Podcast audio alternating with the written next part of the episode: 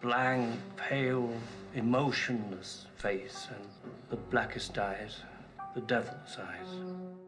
Welcome, everyone, to the Seat Struck Movie Podcast. Uh, my name is John. Joining me are my co hosts, Curtis. Hello. And Quinn. Hey, guys. Today is exciting. It's our sixth episode. It's our continuation of our John Carpenter watch series. Today, we're going to be talking about the 1978 horror classic Halloween. Before we get into it, uh, I think we were chatting a little bit before the show. How's everyone doing? I know, Curtis, you just came back from a, a big trip to, it was to Istanbul. You said you had a good time, albeit that seemed like there was a, there was a big cultural shock, I guess, coming there compared to some of the other European countries you you've frequently visited in the past. Yeah, absolutely. It was it was really fascinating. Uh, you know, I saw the the kind of set piece from the movie Troy too, like I mentioned last time, and the, the, it was really beautiful too. I went in a lot, saw a lot of the mosques and things. Um, it was a bit of a challenge language wise because they kind of expected to know Turkish there, but I mean, the food is amazing, the friends were amazing. You know, uh, just you know, it was just a great experience. So I, I hadn't been to that part of the world before, so it was really kind of cool to check out something new. And it's just it's so nice to just be able to fly like travel again, you know. So it's it was yeah. kind of really nice. cool. How's how's how's your weekend going, Quinn? I know you've been quite busy, like you've got a lot of stuff going on, but hopefully yeah. you've uh, had some reprieve and last this long weekend. Definitely, yeah, yeah. No, it's just been crazy. I'm getting married at the end of the month, so just a lot of planning. a lot of thank you. Um, yeah, just a lot of planning, a lot of just sort of last minute things, and um, you know, seeing friends and family in between, but mostly just yeah, dedicated to getting this wedding planned and uh, yeah, enjoying enjoying our last days of summer before uh, spooky fall season. That's approaches. right. Yeah, it's impro- it's approaching. Yeah. That's and, right. Uh, yeah, for our audience, today's it's September 6th. It's uh, today's Labor Day.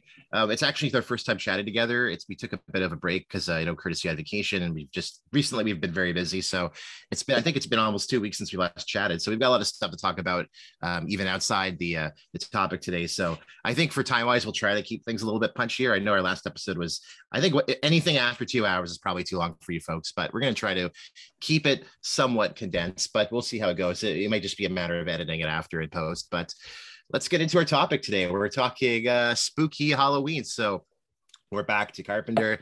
If you remember, folks, last episode we talked about Carpenter's film Assault on Precinct 13.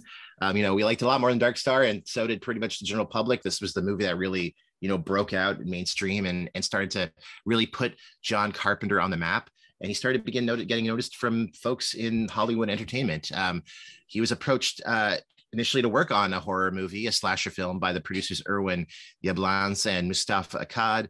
Um, they were kind of really inspired by The Exorcist, which had came out and been not only a critical success, but was actually incredibly popular commercial movie. It did very well uh, for a very kind of serious, intense horror film. And so creating these intense, you know, widely popular horror films really started to become something very popular in the Hollywood scene they wanted to sort of get him involved working on this. As I mentioned before, uh, John Carpenter had met Debra Hill. They had worked together a, a, little bit on Salt on Precinct 13, but him and, you know, Debra Hill at the time was his partner, but also not only his romantic partner, but would become his uh, work partner as well. She was a frequent producer and writer on most of his films. And together they had kind of agreed to do this movie with actually having full creative control over the movie. They really wanted to have kind of this movie to be like their total work of art and uh, yeah, we're going to get into it but it really shows in, in this. So they started developing the script. There was a lot of names that they that were thrown bandied about. Uh, the babysitter murders was one of them kind of a silly title.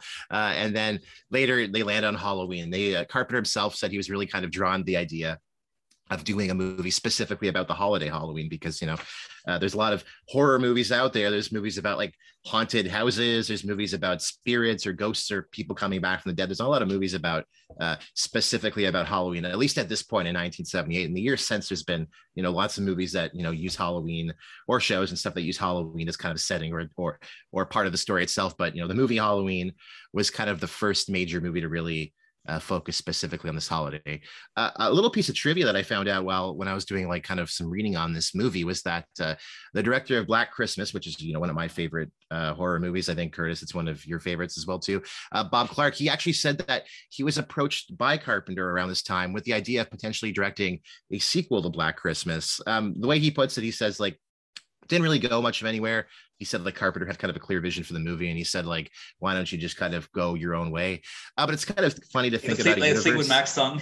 yeah, yeah, it's kind of funny to think about a universe where like this has actually released and marketed as like Black Christmas too. I'm like that would it, it would have meant Black Christmas would have been part of like the Halloween franchise, or maybe it would have been called the Black Christmas franchise. Who knows? But um, either way, it's kind of funny to think about that. However, you do see uh, certainly Carpenter was influenced by Black Christmas. If anyone here has listening hasn't hasn't ever watched that movie, please check out Black Christmas. Great horror movie, uh, Canadian as well too. Great Canadian horror movie, and it still holds up. It's incredibly good. It's such a it's it's it surprisingly holds up. I was like, wow, this is some of the tropes in this and story elements um, are still very relevant today. I was like really surprised by it, but you could certainly see its DNA in this movie as well too. So the script was actually written pretty quickly, written in 10 days. Um, you know, uh, Carpenter was inspired kind of by some of like, you know, the Samhain, like the Celtic origins of Halloween, the idea of like this evil, dark figure looming and kind of intruding on this town, and also sort of a town with like a deep, dark secret. And you can kind of see a little bit of that in the story. And then, and we're going to get into the influences, but you can see so much of the influence of the story itself in, in other works to come. Uh, Debra Hill uh, helped co-wrote the screenplay. She actually wrote all the women's dialogue, which is cool. Uh, Carpenter himself spent a lot of his time working on the rest of the dialogue and on the Dr. Loomis character as well too. Uh, should note real quick, I'm going to get to the names. Dr. Loomis, Sam Loomis. If you remember last episode, Psycho, that was the name of uh, of Marion Crane's uh, fuck buddy, as I put it. So it's kind of a fun little nod to Psycho. Um, the setting is in Haddonfield, Illinois, which is a reference to um, Debra Hill's hometown, Haddonfield, uh, New Jersey. Uh, Laurie Strode, uh, who's played, of course, by the great Jamie Lee Curtis, the daughter again of uh, uh, Janet Leigh, who was the uh, main kind of protagonist in the last movie we saw. Kind of a little, little kind of cool quirk there that we kind of went from that to this one, especially considering the influences on it. Uh, she's actually named after apparently Carpenter's old uh, girlfriend. Uh, there's a lot of other names that all come from kind of fun little origins. Michael Myers, the character Michael Myers, um, is a name referring to an English producer who helped uh, when when Assault on Precinct 13 was released in, in, Europe. He was like a producer that really helped to kind of promote that movie and, and pass it around. So it's a little nod to him. You know, he gets his name named now, after now, a psychotic now, murderer. Now, he, now, he's a household name. Yeah, yeah, for that or for uh, you know being Austin Powers or whatever. you know, it's the two of them. uh, Tommy Doyle is actually referenced uh, to the Lieutenant Tommy Doyle from Rear Window, so another little Hitchcockian uh, reference reference there. And uh, even the sheriff, uh, Leigh Brackett, who's the sheriff of this movie, he's a uh, he was uh, the name of shares the name of a screenwriter uh, for Howard Hawks as well too. We see another Howard Hawks influence later in this movie as well too. Um, the Michael Myers character himself too. Again, we're coming out of Psycho, where it's you know that movie was kind of described as sort of the first like psychoanalytical horror. It's like really about not like even like this monstrous you know demonic for it's it's more of like this is like a human with like something going on psychologically. It's trying to kind of put a little bit more of a spin on that. Um, michael myers was actually inspired by you know we mentioned in their intro episode talking about dark star we talked a little bit about the origin of john carpenter. He came from kentucky later moving to southern california. Um, he actually was inspired from his time you know living close to psychiatric psychiatric institutions in kentucky. And he had visited these places and actually saw people with he kind of described them as having very blank empty stares and he kind of that really permeated on him and that really helped to influence the character of michael myers. It's yeah i mean it's kind of scary to think about. You you think back to these old psych- psychiatric institutions back in the you know the pre 80s they they were they were pretty monstrous places. It was pretty much just a place like a prison to keep people who were kind of deemed the unwells of society or whatever. And and there's so many movies and stuff that's come out since then that uses these sort of institutions as uh a way to explore kind of these monstrous elements of like the medical community or just kind of showing how our society really like likes to hide the dark elements of our our culture. So uh, you know it's we're no stranger to these type of uh of elements and plot. So the cast itself's pretty cool. They originally it was a low budget movie as well too. Uh it was only $300000 which i believe um, is similar to Assault on Precinct 13. I think it's a little bit more,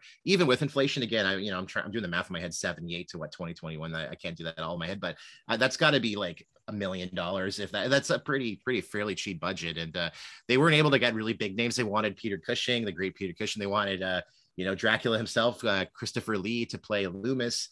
Uh, they weren't able to get them, but they did uh, get Donald Pleasence as Dr. Loomis now, you know, his iconic role. Uh, Christopher Lee actually said that that was like one of his biggest regrets was not being Dr. Loomis in Halloween. It was a role that he really wished he had taken. Uh, Jamie Lee Curtis, of course, uh, as Laurie. I believe she was pretty young in this too. I think she's only like 17 or 18 in this movie, incredibly young. Uh, she was added. Of course, there's obviously that connection. Even audiences back then knew, you know, the daughter of Janet Leigh, you know, from Psycho. So it was kind of like a little bit of marketing thing too to have her in that main main role. Uh, Nancy Kyes as Annie Brackett. She is also uh, Julie in Assault on Precinct 13, so another character coming over from the last movie.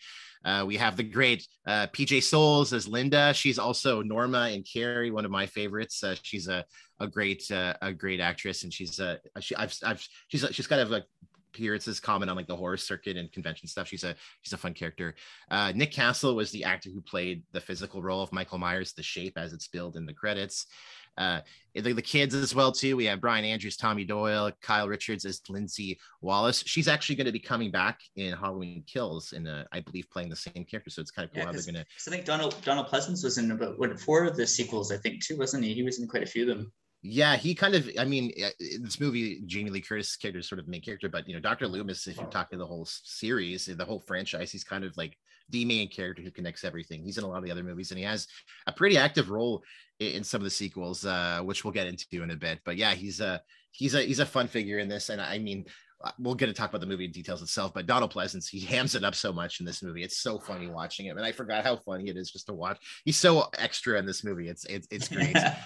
yeah. Uh, so, you know, the, the, low budgetness of this movie was a concern, but, you know, they, the movie had like a really solid script and it was incredibly well storyboarded. Pretty much every scene from the beginning to end was just like already mapped out. So, um, you know, Tar- Carpenter to get this movie made took very low fees. Um, he didn't make much money off the profit, but um, he asked for 10% of the rights uh, for the film's profit. So it ended up being kind of a nice, it's, it reminds me of Lucas where it's like, oh, I won't, I won't take a big budget for the movie, but I'll have like merchandising rights. Like, okay, fine. And it ends up becoming like working out massively in the favor. Uh, the mask, we got to talk about the Michael Myers mask. Certainly like this is the first movie uh, that I could think of in the sort of the horror slasher subgenre that you know gives a character kind of an iconic look, and this would be mapped out for movies to come. You know, the third entry of the final th- Friday the Thirteenth has the the Jason mask, which would become his iconography. Freddy's got the sweater, the hat, and the the razor blade hands. Um, in this one, we get the white uh, Captain Kirk mask. It's actually modeled after uh, William Shatner's face, although it's a little bit distorted. It's got like bigger eyes. It's not meant to totally just be like, ah, oh, you know, the, it's not meant to totally be him, but uh, it was modeled after him. After him, that's like one of my favorite little bits of uh, horror trivia I've heard over the years. Like, oh, did you know the mask Michael Myers is uh, supposed to be Captain Kirk. Yeah, but uh, it's cool because it's like it's such like a humorless, faceless visage. It's all, especially when we're getting into the movie summary of the movie itself. Like there's scenes where you see it from far away. It almost is like looking at a ghost, like looking at like kind of a ghoul. Um, so it has a very monstrous, scary element to it. Um, the filming of this movie it was filmed in 20 days in uh, May of '78. Uh, filmed, of course, with Steadicam, so we get a lot of like long, extended uh, sequences, and it's it's really great in this, especially some of the scenes in the suburbs where they're going down the pathways. Um, some great shots there. Filmed um, mostly in California and Pasadena, uh, Alhambra, and Sierra Madre, so around uh, sort of suburban California. He had actually uh, Carpenter's uh, uh, in an interview with Jamie Lee Curtis, she said like Carpenter, when it came to kind of filming some of the scariest scenes in this movie, had actually used like a what do you call like a uh, a film meter. So he'd say like, oh, this this scene is like a five, so you're gonna have to give me a five in like the terror scale, or like this scene is gonna be like a nine. So it was like she was able to kind of map her own reactions and facial reactions to like this level. So it's uh it, it's kind of interesting to look at it that way from a direction side. It's like quantifying like the scary elements in the movie. Like, oh, this scene's this is like a four moment. This is like an eight moment.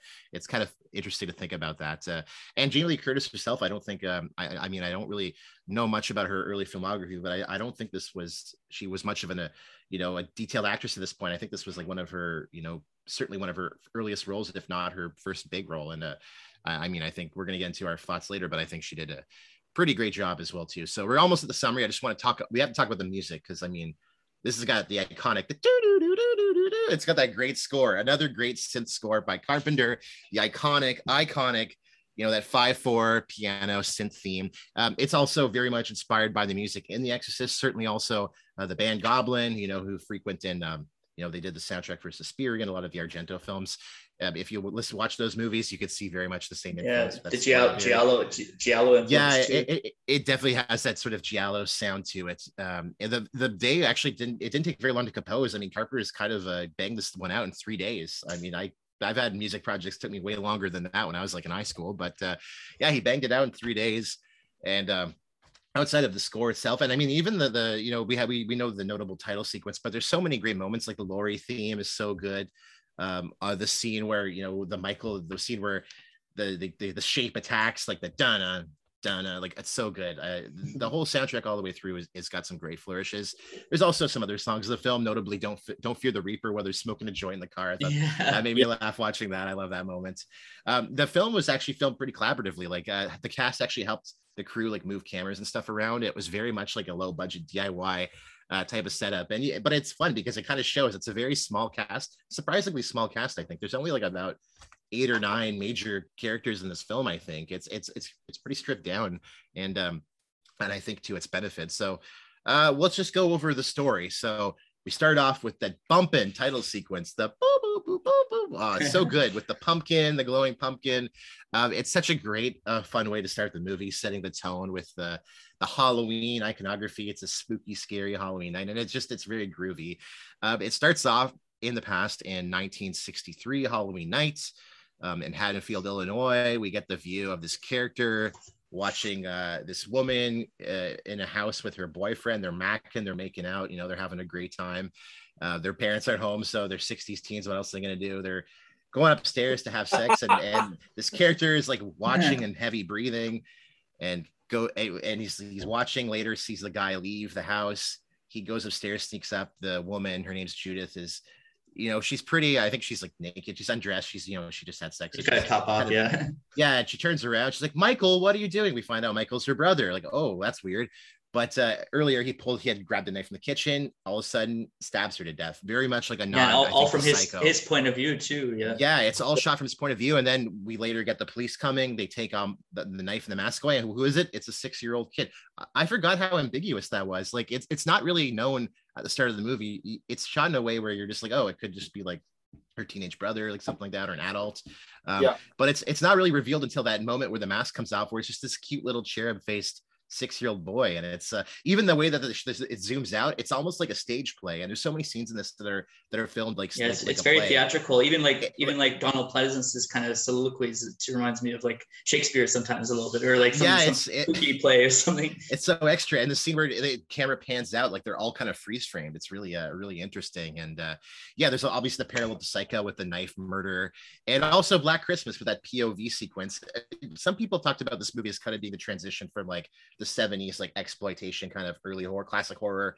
Uh well psycho was kind of described the same same way kind of the transition from like the classic horror of like the 40s and 50s to like the modern era. And this is sort of again the transition from like the 70s kind of brutal exploitation all the, to the, the 80s slashers. Mm-hmm. and it, it's I, I mean watch this scene it, there's a lot of the other scenes in this don't really feel like this. It's very like you know steady cam uh, claustrophobic um, and it's it does kind of feel like you could really feel the black christmas influence in this part of the movie. But anyways we fast forward to bam we're the day before october 30th 1978 um, we have dr loomis driving with uh, his colleague marion chambers. They're a arriving at the sanitarium where michael myers has been you know living for 15 years to uh, escort him to the court for a hearing. There's a great moment here where he's chatting with his colleague and they're talking about kind of you know michael myers himself and like kind of like the criminal justice system. And man, Dr. Loomis is not having it. Again, if if we're talking about you know more characters with ambiguity and are they truly evil or good, you know, Dr. Loomis is on the side of you know Michael is this monstrous character, and I think Curtis, you said really well. He's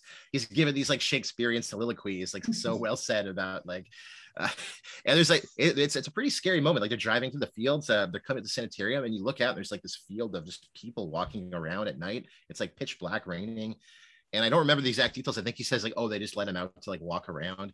Um, to me, this kind of felt like a really clear nod to like Romero, like Night of the Living Dead. Like they almost look like zombies, just kind of stumbling around in the. Uh, yeah, and the, the, the, psych- the psychiatric ward is a creepy place. You know, like it's just yeah. you know the, the, the psychiatrists are weird, and like the patients are who knows where. Like it's it's like a jungle out there. yeah. yeah, it's pretty wild.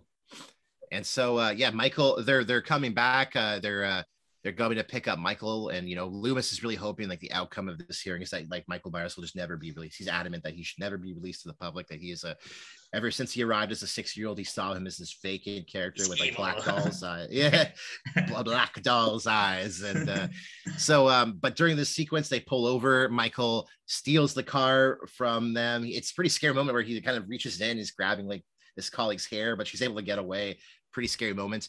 Michael Myers takes his car, drives away. I got to say, Michael Myers has been locked up since he was six for 15 years. Already knows how to like drive, presumably like a manual like he's got pretty good skills. He just like peels away like uh he didn't just drive right his, his right like away, his so. like supernatural intuition maybe. I don't know. he's like Tokyo drifting around corners. I don't know. Yeah. Um, but on his way back to Haddonfield, he kills a, a guy and a, a, mechanic. Uh, we're gonna see a scene later where Dr. Loomis kind of is there's kind of two plots going on. There's like the whole story with Laurie and the teenagers, and then there's this whole Dr. Loomis kind of cat cat and mouse chase where he's trying to kind of find Michael or, or find out what's going on. And as we see later, he finds that Michael has abandoned the car. He's driven into Haddonfield and and he had killed someone along the way. Um, uh, when Michael returns home, of course, he steals. He breaks into this like hardware store where he steals a this white mask. I'm like, they sell these like Captain Kirk masks at hardware stores. I guess Halloween, so they're selling everything. But takes the masks, and then you know that brings us to Laurie. Uh, Laurie Strode. She's a high school student. Um, she's walking with a, a, boy. She babysits Tommy. Um, she's dropping a key off at this abandoned Myers house. That's her dad is like a real estate agent. He's trying to sell the house. Um, the Myers house, you know, it's a clear reference to like Psycho with the Bates Manor. And we're going to see itself like Michael stomping grounds, or even like his cabin more specifically. In the in the Nightmare on Elm Streets, we have like the uh, Krueger house, which is you know the the house of Nancy and her family in the first one, and then uh, with the character in the second movie and, and, so forth. It's kind of a character of itself in the movies. And, you know, we see that and in, in, the Texas Chainsaw Massacre movies, we have kind of like the family house as well, too. Um, so that's sort of a trip that comes up over and over again in these horror franchises. Is like they all have these like scary house that's like, oh, we don't go there. This is where the, the event happened. And it kind of recurs over and over again well, in the movies. Just uh, thinking about uh, Dr. Loomis too, I know what you guys think too. We talked about the psychiatric ward as kind of this really creepy place where there's like no, nothing getting done. And do you think the film kind of critiques this kind of uh, psychiatric care and kind of the psychiatrist? Because even like even Michael Myers, like I mean, Dr. Loomis is like one of the heroes of the film, but I mean, in some ways, you know, is he a good psychiatrist? I don't know. Like, I mean, you know, my patient is evil. You know, like, what do you guys think about? Because I was kind of thinking about that when I was watching it too. I was like, well, I think. Oh, I think the I think the best part about Loomis's character though in that regard is that like he's kind of like take my word for it. Like he's art like he's he is crazy and like i'm pretty much the only one who's like studied him so like i know so like that gives the viewers and like especially like considering the movie's only an hour and a half so like they kind of have to get into it and you're like so you're already like it's the fear of the unknown before it, it kind of kicks off and like obviously when he does take the car you're like okay this guy's not fucking around you know what i mean mm-hmm. So it's it I, I think they did a really good job with loomis's sort of like his yeah his sort of like seriousness in it. So like you already you already believe him you know what i mean? You you do believe that like he is his most psychotic patient right? Mm. yeah. I, I, think when you put it good like, there's a lot that's not not said. Like we don't really know the history that's yeah. been happening years prior. And so right away like this character that we're supposed to perceive and respect as an authority right away is like i have a history and like he should not be trusted. But there is a lot of, I think there is some critique to his character as well. Like there's a scene where I'm going to get into when we talk about the story, like when they're going to the graveyard where the dog, the police officer's like, listen, if you are correct, that sh- then shame on you for letting him out. It's kind of like, you know, what what is the status of this institution he escaped from? Like we don't know. Like mm. maybe it was like an abusive place, and we don't really know much. There are yeah. se- the later sequels kind of play into like what this place is about, and but in this movie we don't really know much about it. But uh, you know, there is a little bit of you know the, the I I kind of I don't know I don't know so much about the institution itself, but I think like you know the idea of kind of this place in suburbia and i think this movie is really about kind of yeah. the, and this comes up in like the, the, the nightmare on elm street movies is sort of like the horror within kind of americana suburbia. It's like this yeah. this there, there is no there's miles there's, away from this idyllic place and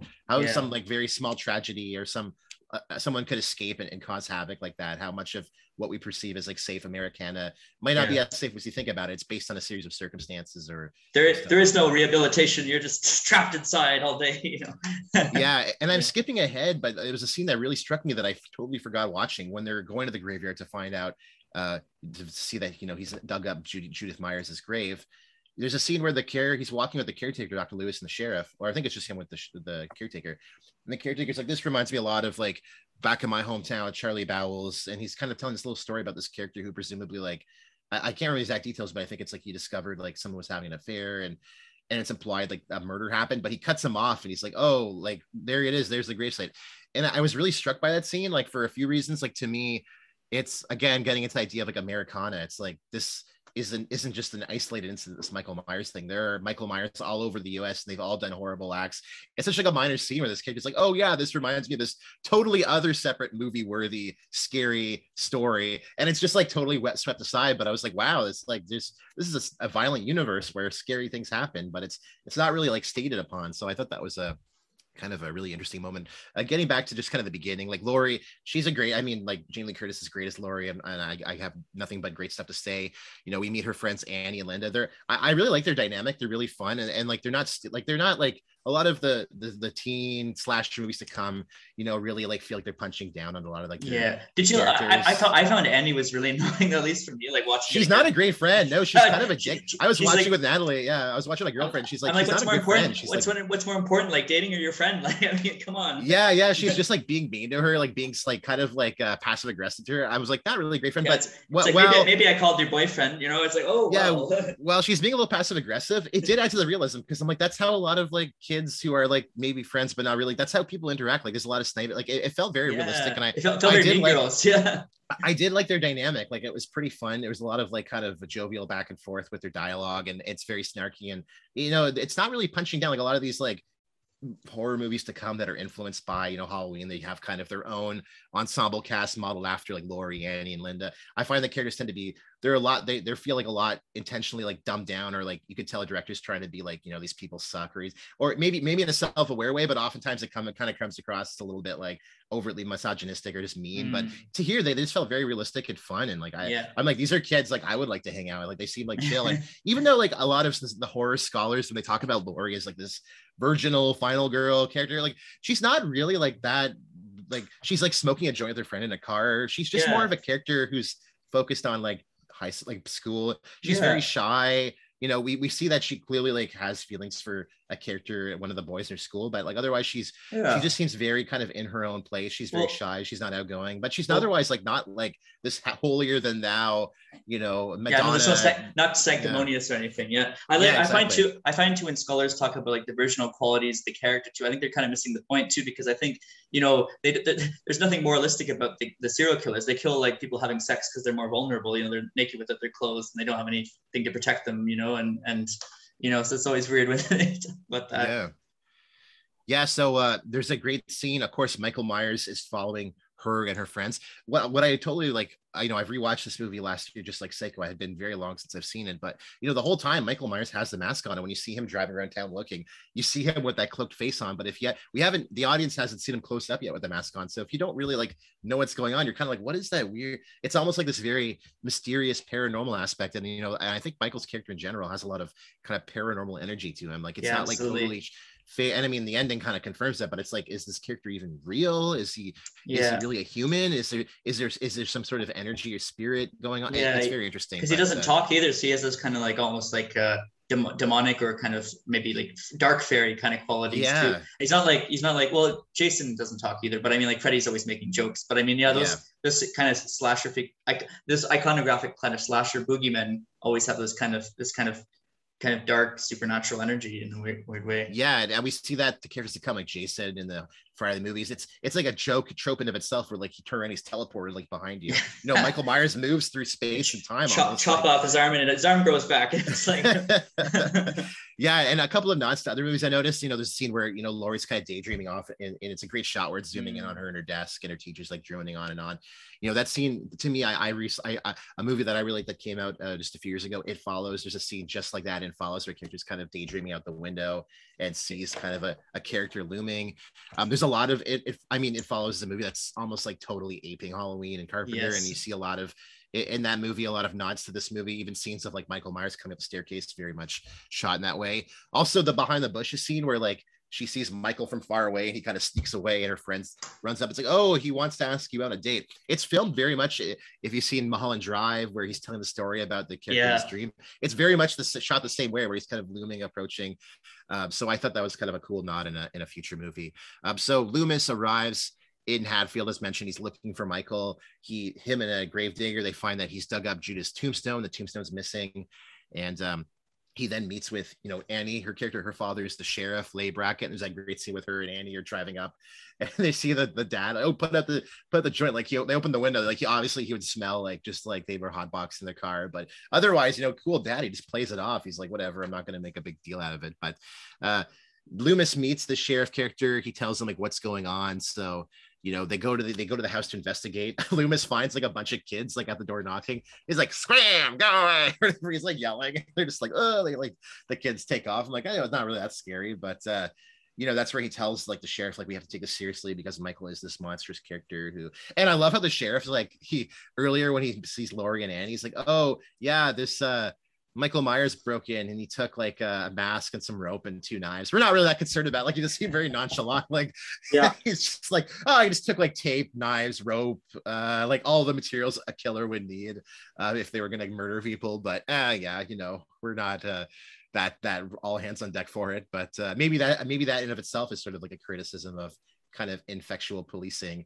Uh, certainly, yeah. like again, Nightmare has a lot of tropes to this, and Nightmare. The, a lot of the details of that movie are kind of the police are useless in this kind of realm yeah. of this horror that's above them and they're kind of just they're making things harder for the characters they're kind of interfering and in some cases putting the characters in peril bringing their um, own person, personal baggage you know too a lot of times yeah yeah exactly um, so the Myers house, I think I said, yeah, Myers house itself is kind of like a nod to the Bates manor and you know the trope of all those horror locations. Uh, so they're patrolling the streets. Um, that night, of course, Laurie is babysitting. You know, her friend's uh, Annie's house next door. She's also babysitting the girl Lindsay, but her friend Linda and, her, and Linda's boyfriend are going to be coming over to hang out and you know have sex. Uh, but Laurie's stuck at home; she can't go to any parties. She's babysitting Tommy. But you know, again, she's like this very maternalistic figure. They're having a great time. They're watching movies. Uh, you know, he's reading comic books that he shouldn't be reading, and it's great because there's a little stack underneath the bed, the, yeah, the couch. He pulls, yeah, he like he pulls it out like it's Playboys, and it's just like it's just like Astro Boy and like whatever it's Electric Man. It's like these like silly uh, comic books, but uh, it, some really great shots here. Tommy looks at the window and sees Michael staring from afar. There's so many great shots of Michael far away as this cloaked figure. And this starts off you know him thinking it's the boogeyman this boogeyman motif that keeps reoccurring. Again it, it is like michael is almost like the boogeyman. He's almost this paranormal force of almost like a fairy tale in of himself like this kind of folklore figure that you know just kind of moves between space and time. And he doesn't seem to be like uh restricted to the same material bounds that we are uh, it's kind of funny because uh, Tommy's watching the thing, and so is Lindsay next door. Uh, it's cool because like, this is Howard Hawks' The Thing. Howard Hawks, of course, um, a huge influence for Carpenter. You know, Assault on Precinct 13 is very much influenced by aping Rio Bravo. Also, watching The Thing, which he would later, of course, direct the now the remake that's almost usurped the original The Thing. Most people, when you say The Thing, think of the Carpenter 80s flick, not the uh, original. Although the original one's a great horror, classic horror as well too. But pretty fun that these it's like, it's like, just... it's like Scarface too. You know, you always think of the remake rather than the original. You know. Yeah, and typical right. kids, you know, typical Gen Z millennials are just watching TV. They're just on their screens. They're not paying attention to what's going on. You know, these kids are just like watching movies the whole time. Like, uh, so Michael, of course, uh, is following them. He goes to spy on Annie. He actually kills the dog. There's a lot of dog deaths in this movie. He kills the dog. Pretty sad moment, you know, for yeah. people who love their dogs. Like, oh, rest in peace. But uh, again, we're getting more of that paranormal Michael Myers yeah, energy. Like, there's doors this, that just kind of open and close. The dogs are the dogs. Of, dogs are always kind of victims too, aren't they? In these these supernatural films, the poor dog always dies. like, yeah, but it's sad. also rare for a dog sometimes to die in some of these movies. Mm. Like, I mm. know Friday the Thirteenth Part Two did kind of like a a little bit of a red herring where you see a dead dog early in the movie, like, oh, that was Jason who did it. And then like later, yeah. the dog that you think got killed appears, like, oh, he's not that bad. At least he doesn't kill dogs. He just murders teenagers, but he doesn't, he doesn't kill little pets and that sort of thing. So he's not that I bad. Wonder, but, yeah, I, I wonder if that uh, I wonder if Halloween was sort of like that aspect of it was influential to other movies. Like like two movies that come to my mind is obviously John Wick with his dog, but then also like uh, Secret Window too with uh, John Turturro and uh, Johnny Depp. I've never seen and, Secret Window, but I have seen. Oh, it's, Wick, it's but... great. Secret you should check Secret Window out. Very yeah, def- I definitely I loved it. Yeah. I feel like dogs are often like again, it's almost like a level too far of, of like evil. It's like you know, dogs it are is. even in the even the realm of Americana and suburbs and idyllic areas that you know shouldn't exist in the natural world. The people are the ones that are the real people that are involved. You know, they're the ones that either cause a trauma that initiates the horror, or they're the ones involved in what's going on, and they're the ones victimized. So even if it's horrible and monstrous, it makes sense in the context of the universe. But you know, we see animals as innocents; they're not involved whatsoever. They're just, you know, the dog was just like, "I'm gonna go eat some food and lay down on my couch." And when when they're victimized in this manner, it's it's like a bridge too far and it makes like it's a way of kind of showing like the the evil villains the monsters as being truly monstrous or truly evil and uncaring. So uh, i feel like that's kind of where the, that might be getting at. But uh, yeah certainly that trope again comes up in a lot of as you mentioned other films to come that kind of use you know pets being you know attacked or murdered as sort of like a way to really explore that horror. Um, so it's a really great sequence. Michael Myers, of course, uh, kill. He's in the car. It's, it's so great because so many moments where you think he's just gonna pop out with a knife and stab Annie or whatever. It's such a very long, overdrawn shot. There's so many moments where she even like walks back to the house. You know, the phone rings. She's like, you know, Lindy, like Lindsay, get the phone. And you think like that would be a moment where Michael Myers would come up and kill her. No, like Lindsay does get the phone, comes up and visits her. She's stuck in the the freaking window. She's like bent over, like pants down. I'm like, this is a odd scene, but gets her out of the window. She's like, don't tell anyone. Like, why would you be worried about being stuck in a window? But it's whatever. It's a silly moment. But then um she gets in the car to uh to take off, and that's where Michael is. That's where he pops up. Such such a great sequence because you, you just don't expect him to actually show up in that moment in the car. And it's all the kills are filmed in a very almost sexual way, like the way he's choking his victims. They're very gaspy. I mean, we're gonna get that moment later with with Linda, where you know she's like, all it sounds like she's like orgasming on the phone, and like Laurie's like, "Come on." But uh, you know, he's using his hands. He's choking his victims. We hear his heavy breathing all throughout the movie. He's breathing intensely, and all these scenes are usually, um, you know, per, uh, you know, ended with uh, a knife at the end. And also, I'm getting some uh, scary aesthetic. It's actually hailing out here. I'm getting a bunch of rain and hail. So, oh wow! If you hear some noise on my mic, that's what it is. I'm right by my big bay window. So wow, it's really sunny here. We got we got clear blue skies and I think plus uh, 26, so that's pretty good. yeah, we're getting a, a big storm right now. Pretty fun. Wow. Uh, so it's just it's just adding to the spooky aesthetic. Yeah, pathetic, pathetic, pathetic fallacy. a little bit of pathetic fallacy. Yeah. So uh, so Annie was killed, of course, but uh, Linda and her boyfriend show up. They're in the truck.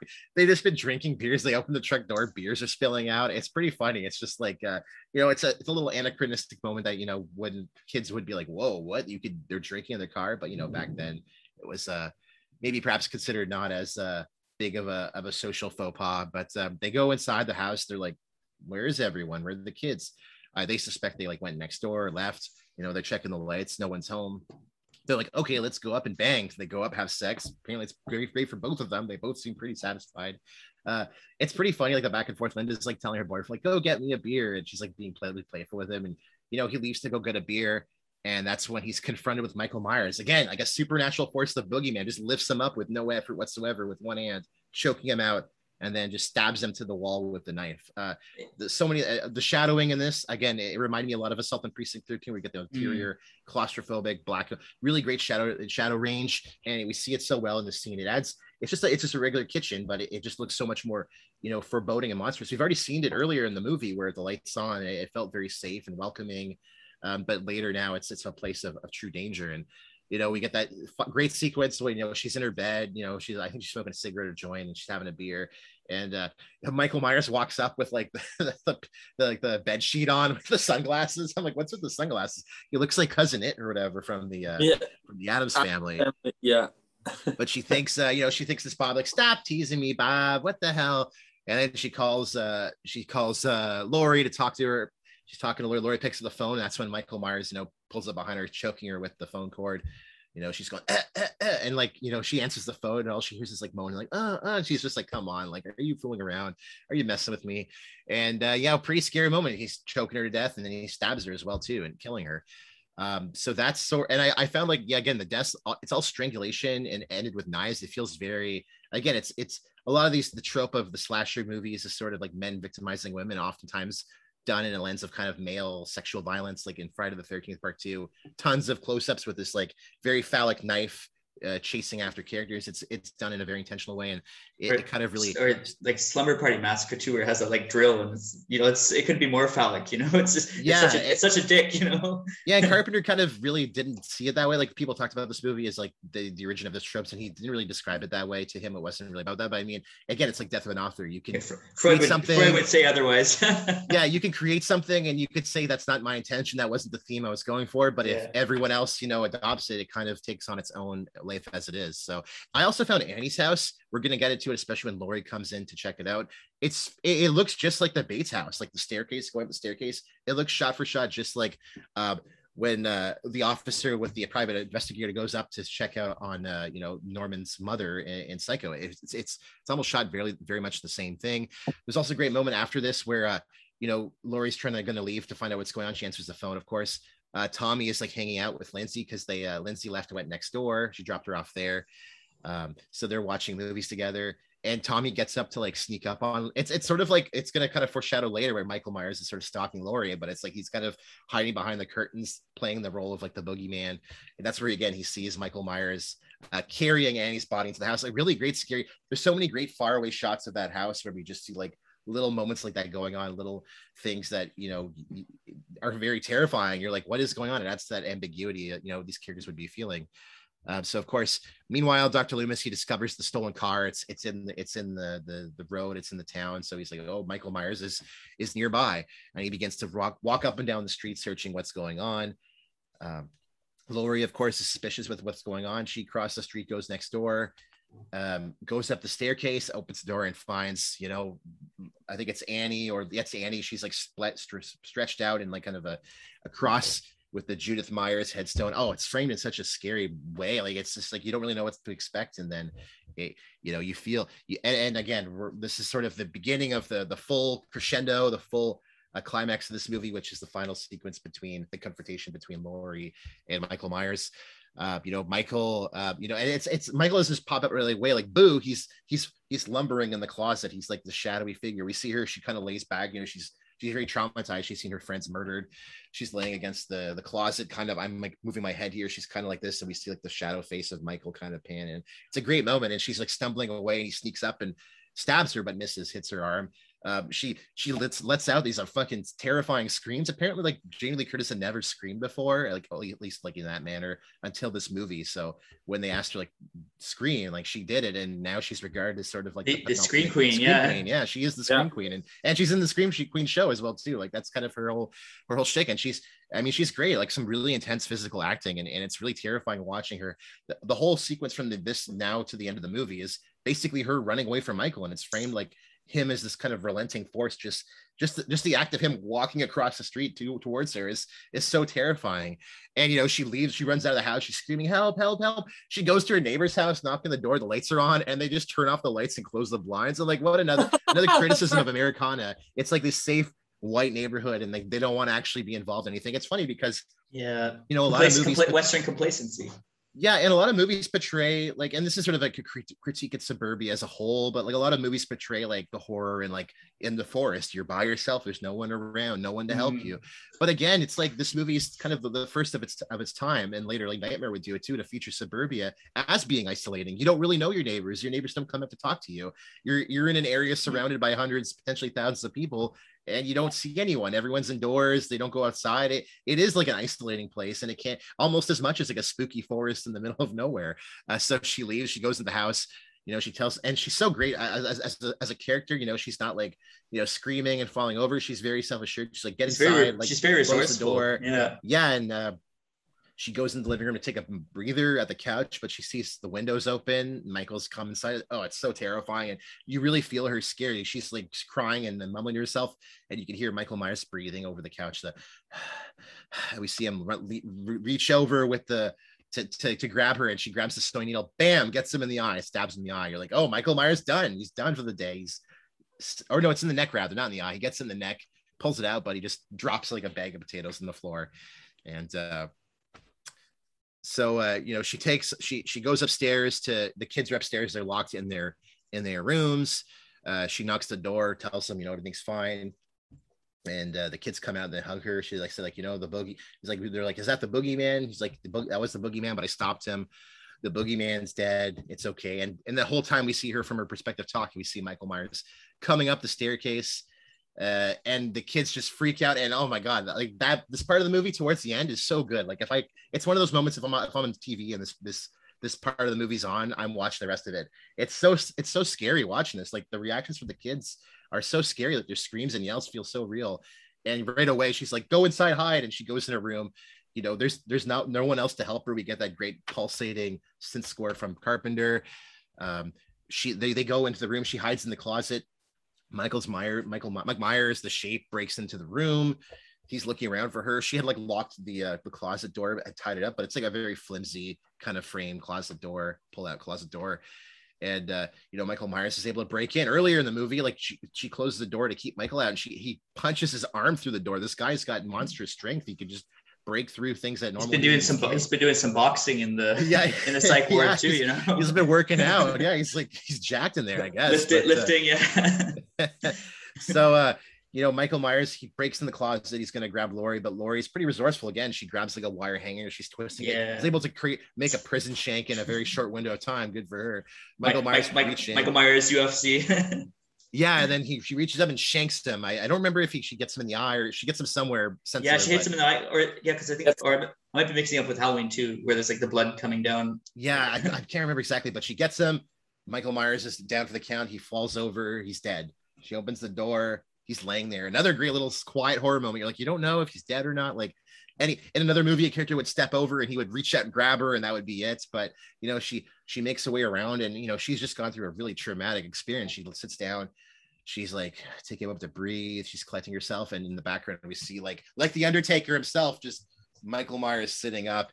There's a really great. I should tell her say to our audience right now, if you're on YouTube, uh, or if you go on YouTube, if you search up like a Halloween the final scene. There's actually a scene someone did where they took audio recording from the original 1978 theatrical uh, in the theater audio and they actually mapped it to the the video. So it's such a cool moment because you're actually hearing the audience reaction back at 78 where you see Michael sit up and you hear the crowd just go like ah!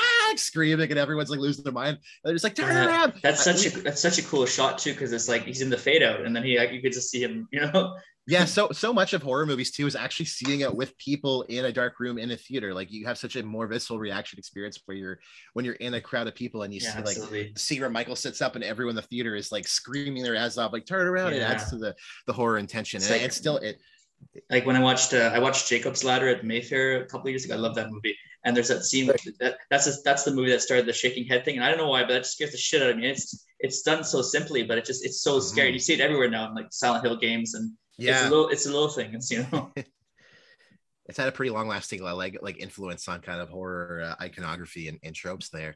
Uh, so of course, Laurie's taken down. Michael, she leaves, and it's such a great. It's it's shot so well. Michael is up, but he doesn't just grab her right away. He's kind of quietly following her we see her and even just the moment where he actually attacks her it's so well done. Like she is just halfway through walking out the door. Like it would have been a great moment for having her like walking kind of towards as i am right now to you know audience can't see at home but i'm kind of walking towards the camera. It would have been a great moment to have him like attack her right there but it kind of cuts to her leaving the room. And then we see her it's kind of like again it's adding to this claustrophobia. Like she's in this kind of cramped hallway space. Um it's kind of it's really it feels really uncomfy. It feels feels very uncomfortable. It's it's awkward. And you know he grabs her and he's choking her. You, you think like oh my god he's this guy's a machine. He just can't stop and he looks like he's finally going to kill Laurie but of course Dr. Loomis was outside right place right time. He says he's a kid screaming their asses off running out of the house like help help the boogeyman. They're running away and Dr. Loomis smart enough to be like oh shit like something's going on. He goes upstairs. He has a gun on him thank god. He goes upstairs sees Michael choking Laurie he pulls out the gun, bam, shoots Michael. Michael's like, oh, like like he's like a you know, like again like a Hawksian Western character. He just like flops over. He's like stumbling, and again he's all he is like a paranormal character because he's just staring at Loomis. Like he's not even reacting after he's been shot. Like he falls, flops back, but he's just he's just looking at him with the, you know that blank mask visage. And then, well, actually before that he gets the mask taken off, so we do see his face. He almost looks like a like a Bill Hader or something. He has like an interesting face profile to him. I totally forgot that we see his actual face in this movie, but uh, mm-hmm you know, shoots him. He's just sort of stumbling around, uh, shoots him again, and he flies out the window. He falls backwards, lands from the building. They look over. Loomis looks over, and Michael's just laying on the ground. He's been shot. He's dead. It's over. and he kind of looks back and then looks back out the window and Michael's gone. The soundtrack cuts to the soundtrack and Laurie's just outside, you know, go have gone through this trauma. Her friends have been murdered. Her she herself was almost killed, you know, had to rescue and protect these kids and she's just sobbing and crying, just totally emotionally broken. And that's the end of the movie. It's such a, scary, dark ending because it's like there's no real resolution.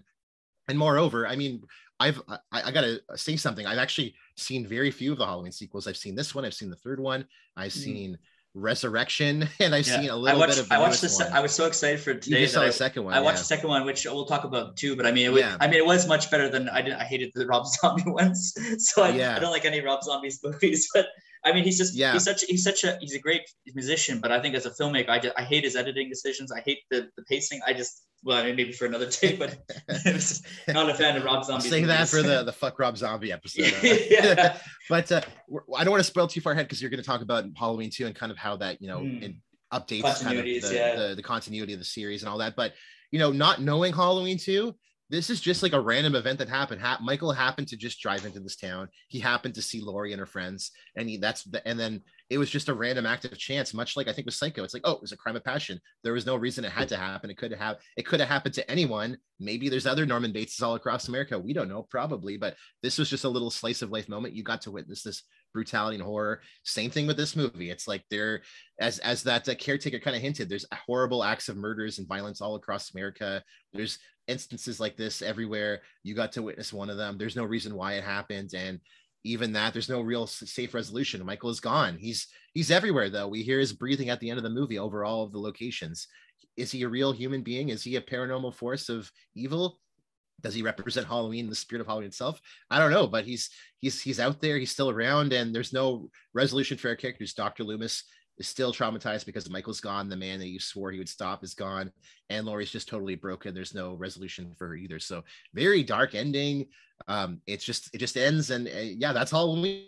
Man, what a great movie. I'll talk about reactions in a second, but quick notes on release legacy. There's a lot to talk about. This is such a freaking influential movie. My God, uh, it was came out in October 25th, 1978, just before Halloween. Can you imagine seeing this movie like at a drive-in Halloween 78? It would have been an awesome time watching this movie. Oh, cool. Uh, it grossed 70 million worldwide. This was incredibly commercial and critical success. Like this movie made a ton of money. I mean, it was filmed on a three hundred thousand dollar seventy eight budget and made like seventy million at its time. That's an incredible gross. Uh, the '80s TV rights. This movie would later be on TV in the '80s by NBC. Um, they actually filmed additional scenes and, and, moments to actually extend it to fill a two hour time window because that's how it was aired on TV. And um, so that's subsequent releases have kind of like an extended cut where they have additional materials. Uh, in 2006, Fangoria actually discovered, uh, or in a, in a Fangoria magazine uh, publication, Synapse Films, the, pub, the publisher, they discovered negatives of the film with additional footage, stuff that was likely shot in the early 80s to be added uh, to the TV release, but they found additional content as well too. Uh, in terms of critical response for for con- contemporaneous reviews, um, a little some mixed reviews, but overall did very well. You know, famously Pauline Kael, she's like one of the, you know my favorite critics from the classic you know uh, film canon. She was not very positive on this movie. You know, she did note it was it was pretty well shot and scary, but it, it's kind of funny because reading her review, it's like she kind of looked at it the way people would just look at like teen slashers now. She's like, you know, you know, Carpenter, he's not really gifted with his actors. He doesn't seem to have any feeling for motivation for plot logic and she says like halloween's a pitiful amateurish script which is kind of wild to you know read that opinion now. But you know I, I think it does kind of add to kind of an ongoing criticism with some people about Carpenter, where they feel like his his human characters don't feel real, like he doesn't have humanity to him. He just doesn't seem to give his characters a lot of, and you kind of see that with Halloween because his characters are very, you know, Laurie I think has some heart to her, but you know she's kind of cold, like she's kind of just doing her own thing, and most of the characters are pretty snarky and sniping to each other, and it, it's I think it's a fair criticism, and I think she's a great critic, but uh, kind of an interesting, you know, famous piece of contemporaneous criticisms. However, most critics really loved the movie. They thought it was like a, a step above a lot of the, you know, again, considering its time, a lot of the exploitation giallos and slash, a lot of them were pretty schlocky B level. People saw this as being kind of like a watershed moment of like, this is actually one of the good ones. Uh, Roger Ebert in 78 ranked it as his top 10 movie of that of that he's, year. And he's so picky with horror movies too. So if he likes Yeah, it, you know, something stood up for him. yeah yeah and he was really positive you know normally you know we kind of talked a little bit about kind of it's odd because you know he's his claim to fame was making a lot of these schlocky like roger corman like yeah, he gets all and- snobby about these. and now he's like oh women in movies but like uh you know he was actually really positive the subject matter he thought this movie did a really great job kind of uh, with Laurie his care character and kind of it's just he thought it was like a really well done true horror and contemporary reviews of course this movie is now widely beloved as like a classic slasher. This is the slasher movie. If if i guess if psycho was kind of the, the granddaddy to like halloween halloween the coaching tree is endless. You have of course friday the 13th would not exist without halloween. It, it of itself created spin-offs any sort of camp you know slasher movie you know sleepaway camp that that owes itself to halloween the nightmare series all of the 80s canon of, of slasher movies and onward. Even with scream and kind of the meta horrors to come in like the 90s and the 2000s all owes its or and, and, and in recent decades like the 2010s we have these you know intentionally biting, you know, Carpenter soundtracks, intentionally biting 70s giallo aesthetics or 70s slasher aesthetics. Uh, you know, um, um, there's a House of the Devil, like in 2009. Like that's a movie that very much is influenced by these sort of 70s filmmaking styles, and a lot of them all owe themselves to to Halloween. And so for such an established film, like I mean, there's a lot of familiar tropes, but they also do like they also kind of break from those tropes in a lot of interesting ways Yeah. too, just with the the plot and everything, the narrative too. And I think that's really well done, and that's what kind of makes the movie special, at least for me when I was watching it. yeah and, and you know i'm a slasher fan like I, I love slashers and but that being said you know started the slasher subgenre a subgenre for you know for better for worse a, a genre that has a lot of you know criticisms over the way you know some of the really bad slashers eh, honestly have handled characters you know with misogyny. They they promote sadism um, and even some people kind of view like kind of the the first person focused people kind of go back and forth like is this being critical? Are you meant to kind of is this to critique like male violence or is this really to kind of be sort of like sadomasochistic puts you in the role of the killer and you're supposed to kind of feel tittle i don't know there's there are certainly discussions to have on that and, and we'll probably those kind of discussions will come up when we talk about other movies. Um home video wise it did very well at 79 it was on vhs i know you know quinn you're our resident vhs head. Um it, the 789 original vhs copy is kind of considered a, a collector's item. It actually sold in 2013 for $13200 on ebay an original 79 uh wrapped up uh, Halloween tape. So that's kind of cool that uh, you know uh, he's our resident AV. I think he's probably going to be grabbing his Halloween uh, tape uh, on hand. Uh, it came out on DVD in 2000, in, sorry, in 1999, and, and in 2003 there's the 25th anniversary edition with the extended cut on DVD. Ah, there he is. Hey, Quinn's got it. He's got a stack of Halloween tapes right now. So I got- our first I got- one up. I got the first one. I got the second one, and then one of my favorites is number four. Oh, nice, nice.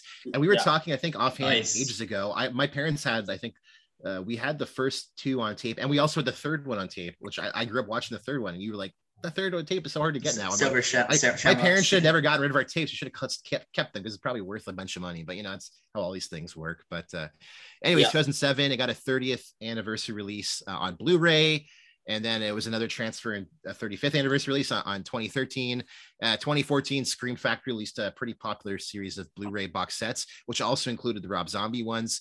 And uh, recent years in 2018, there was updated to Ultra HD 4K. And just now, I think they just announced it coming out this month. There's going to be a whole new from Scream Factory, a whole new 4K box set uh, from the first five movies, all in 4K with a whole bunch of crazy special features. I was checking them out because I'm like, oh, maybe I'll get them. But a lot of these like Scream Factory collectible box sets are like fucking got to spend an arm and a leg to get them. So I'm like, uh, maybe not. Uh, maybe I'll just watch the the rip off of the internet or something. But uh, you know, it's now considered a classic horror movie. It's in the AFI Top 100, which is pretty impressive for you know a kind of a genre horror film.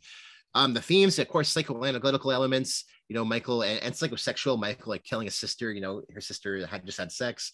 You know, Michael store stalking Laurie and her friends, killing off her her more uh, you know, uh, sinning friends. You know, they smoke, they have sex, they kill them off one by one. Murders usually again using hands and knives. Carver himself doesn't really see the movie as kind of playing into that. He doesn't see those tropes, but again, as Curtis you said, it's like you know Freudian. It's like who knows what's going on in the subconscious of the author yes, below the surface. It's the- Yeah, it's the birth of the final girl trope. Laurie is sort of the first, the progenitor of what would become the final girl trope, and Yeah, we have all the Alien, horror- Alien, Alien the next year, I guess, too, right? yeah, Alien comes out next yeah. year with uh, you know, uh, with Sigourney Weaver as sort of like the final girl in that movie.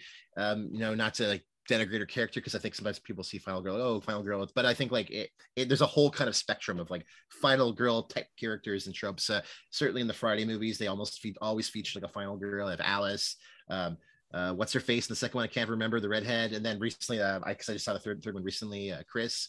And the third one, of course, Nightmare. We have Nancy. We have, uh, you know, the Dream Master. A lot of characters like there's like always like the final girl. And yeah, this is sort of the beginning of also the trope of the final girl because Laurie, as we are kind of saying, like I didn't really find Laurie to be that like, oh, I'm so I'm book smart, I'm a nerd, I'm so virginal, I don't drink or have like she seems like pretty normal. She's smoking a joint with her friend in the car, but later movies would really kind of comically distort this kind of trope to like having care. Some movies would have characters who are just like they don't even exist like don't even make sense in the universe of the film. Like why would they even be friends with all these degenerates of like pot smokers and like people who are just banging every moment? They're just like guys stop having sex. I have to finish my like homework for class tomorrow. Like i, I to, it's like why would you be hanging out with them? But it's like uh it is kind of funny how this sort of started that whole uh that whole trope. Again, I, I, see this personally as like a critique of like America's suburbia and, and also social mm. values. You know, it's coming out like right at the beginning of the Reagan era, and the Nightmare series really plays into that kind of exploring like the, uh, you know, these are this is sort of the beginning of like the Gen X as sort of the standard bearer in these horror movies, like the Gen X characters are the kids yeah. and the ones well, with with uh, and with Nightmare on Elm Street too. I mean, we have Johnny Depp, and we even have like Kevin Bacon in the first Friday. Yeah, yeah. Too, you know? and it's like best kill ever. Yeah. Yeah. Yeah. Oh my God. Yeah. Great Ever. Savini moments. Yeah. And it's like, it's sort of, a, it's sort of like a way to critique, you know, we talk about like the war of generations all the time. Kids today are like, oh, baby boomers, we hate boomer. But it's like, you go back to these movies and it's like exploring like Gen X NUI and kind of you know not a lot of opportunities. It's it's like it, history repeats itself, the same cycles, and it's like exploring kind of the trauma that their parents, like the, the older baby boomers and kind of the younger silent generation parents, you know, they've gone through probably their own yeah, trauma. coming coming back from coming back from Vietnam or something, or like, yeah, yeah, you know, or like World War II, and they're traumatized. They're alcoholics. They they're they're the, the parents, the dads have like these weird uh, paternalistic and kind of patriarchal. Those, those weird, yeah, those weird like conservative to, parents, you know. Yeah, yeah, and I, this movie is sort of into that. Like that moment where Laurie's like, "Help me!" bang on the door, and like they just shut the lights off. It's like how many neighborhoods in America would people do exactly that? It's, Probably it's, it's, it's like that, millions of them. It's like that grouchy, awful, ultra conservative dad in that 70s show. I always think of yeah, that. Yeah, Red Foreman. Hate, yeah. Hates everything. Dumbass. My foot in your ass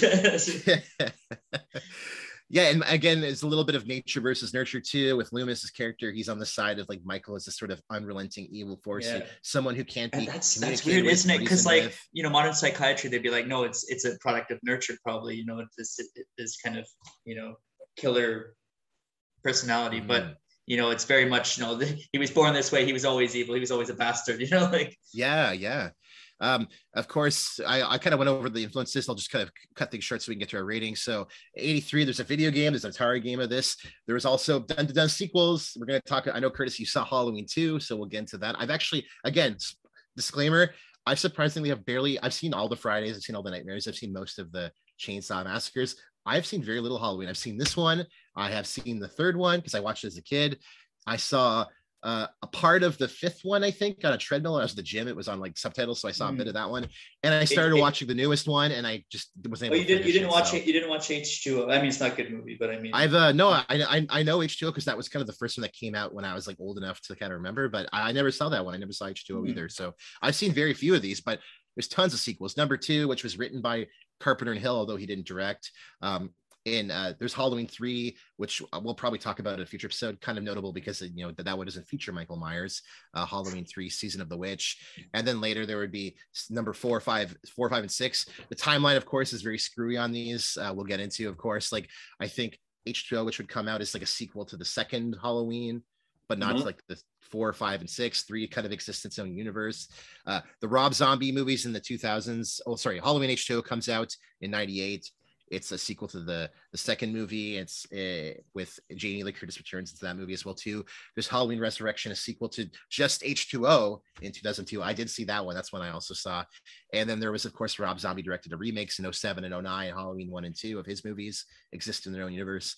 And then just recently, 2018, we got um, uh, I think uh, Danny McBride and his crew did uh, Halloween. Uh, oh, I love. And I now, love of course, one, yeah. coming oh, out. Halloween just, Kills. Yeah coming out in just a few weeks we have halloween kills and then in 2023 we will have halloween ends so kind of doing well it's interesting with this too because i heard the new halloween movie halloween kills is going to be super gory and if you look at all the halloween movies i mean they haven't been that gory you know compared to other kind of slasher franchises so i'm interested to see where they kind of take it like how far they go yeah the 2018 one was uh the 2018 one was pretty pretty out there though mm. like some of the kills like they yeah. were Yeah, I didn't. I didn't finish it yet, but like I, as I mentioned, I think yeah, Curtis or Quinn, we we put it on to watch it, and it was like, this is a brutal movie. I'm like, maybe I'll watch yeah. this one by myself. I was like pretty intense. I was surprised how uh, brutal it is. I mean, I'm gonna have to probably finish watching it very soon because I want to go see that uh, that newest one.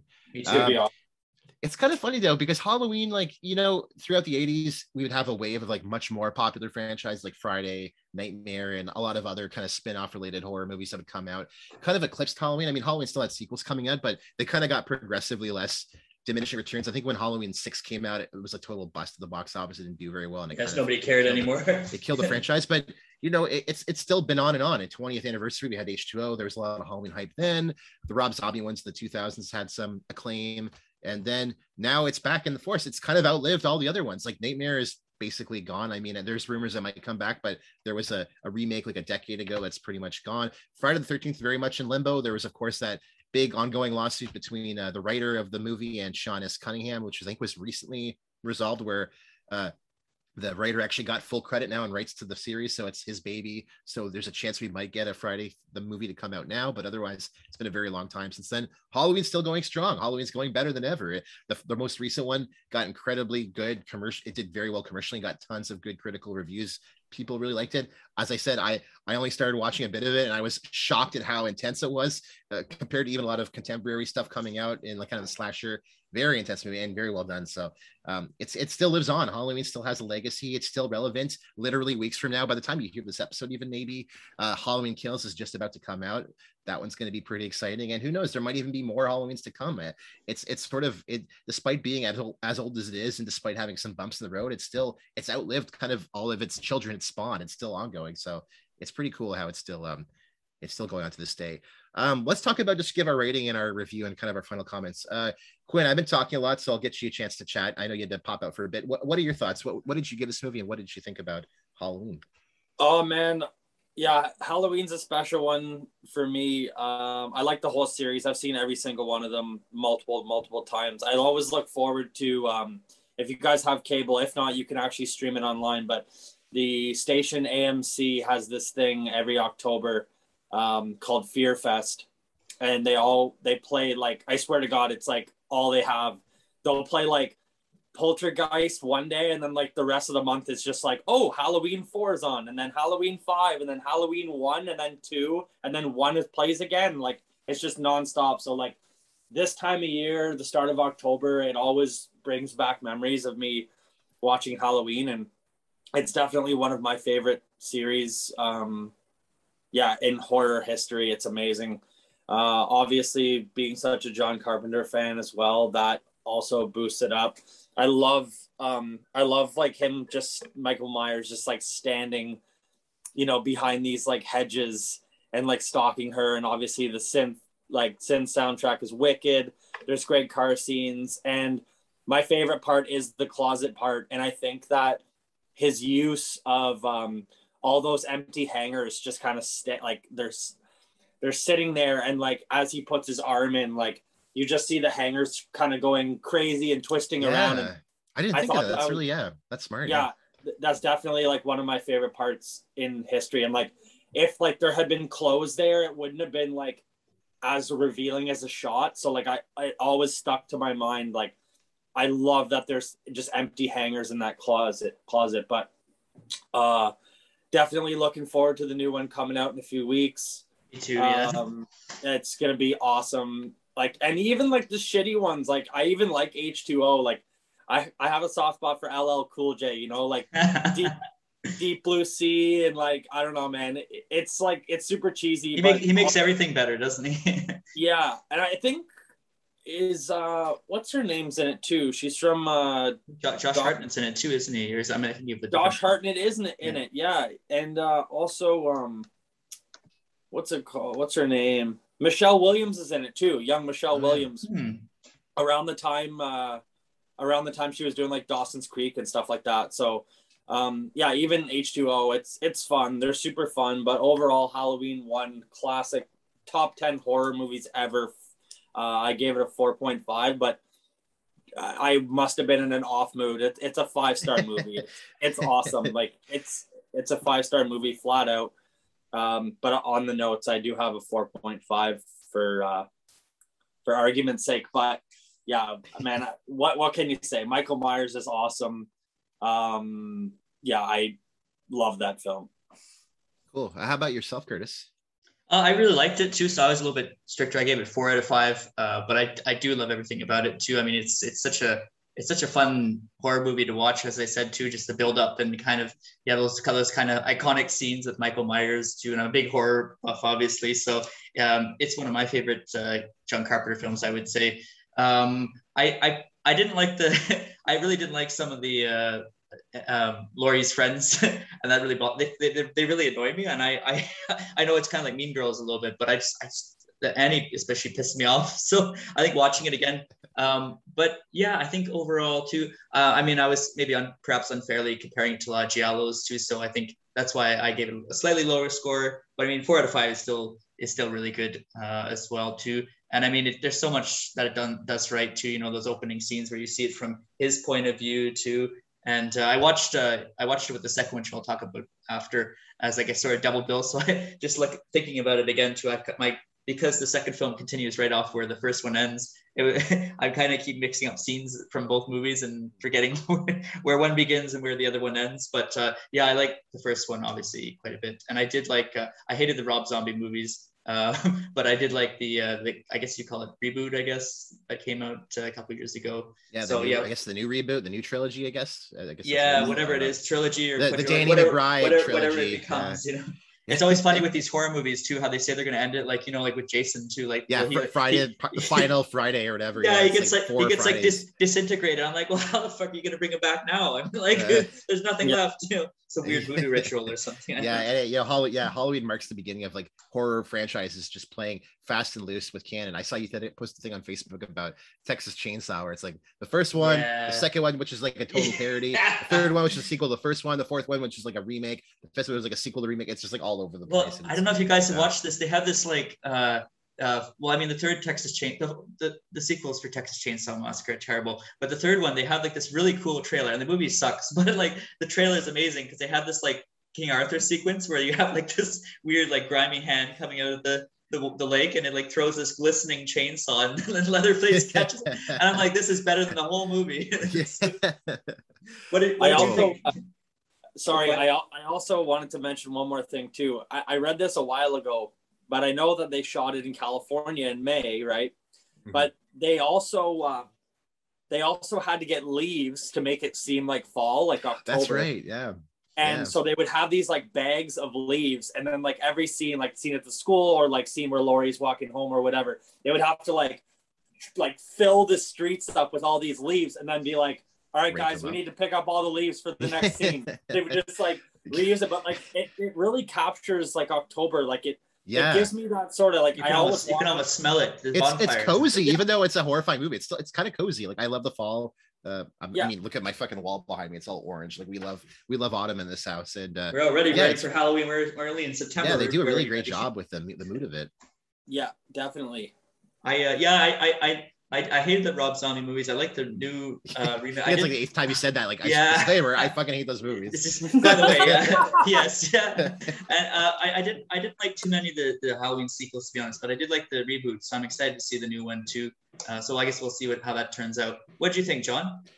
Uh, from the hop, I mean, I don't want to sound like a broker all the time. I think this is the third in the row that I've given a five out of five. I gave Assault a five out of five. I gave Psycho five out of five, and I'm giving this one a five out of five. I I love Halloween. I think it's one of the best horror movies Eh, when it comes to slashers, I'm a huge slasher junkie, and this this has a claim to be like the best slasher movie in my opinion, or up there with like Suspiria and a lot of other elite great slashers in the various subgenres and the sub subgenres. Um, incredible score. It's got probably the best iconic score in horror history.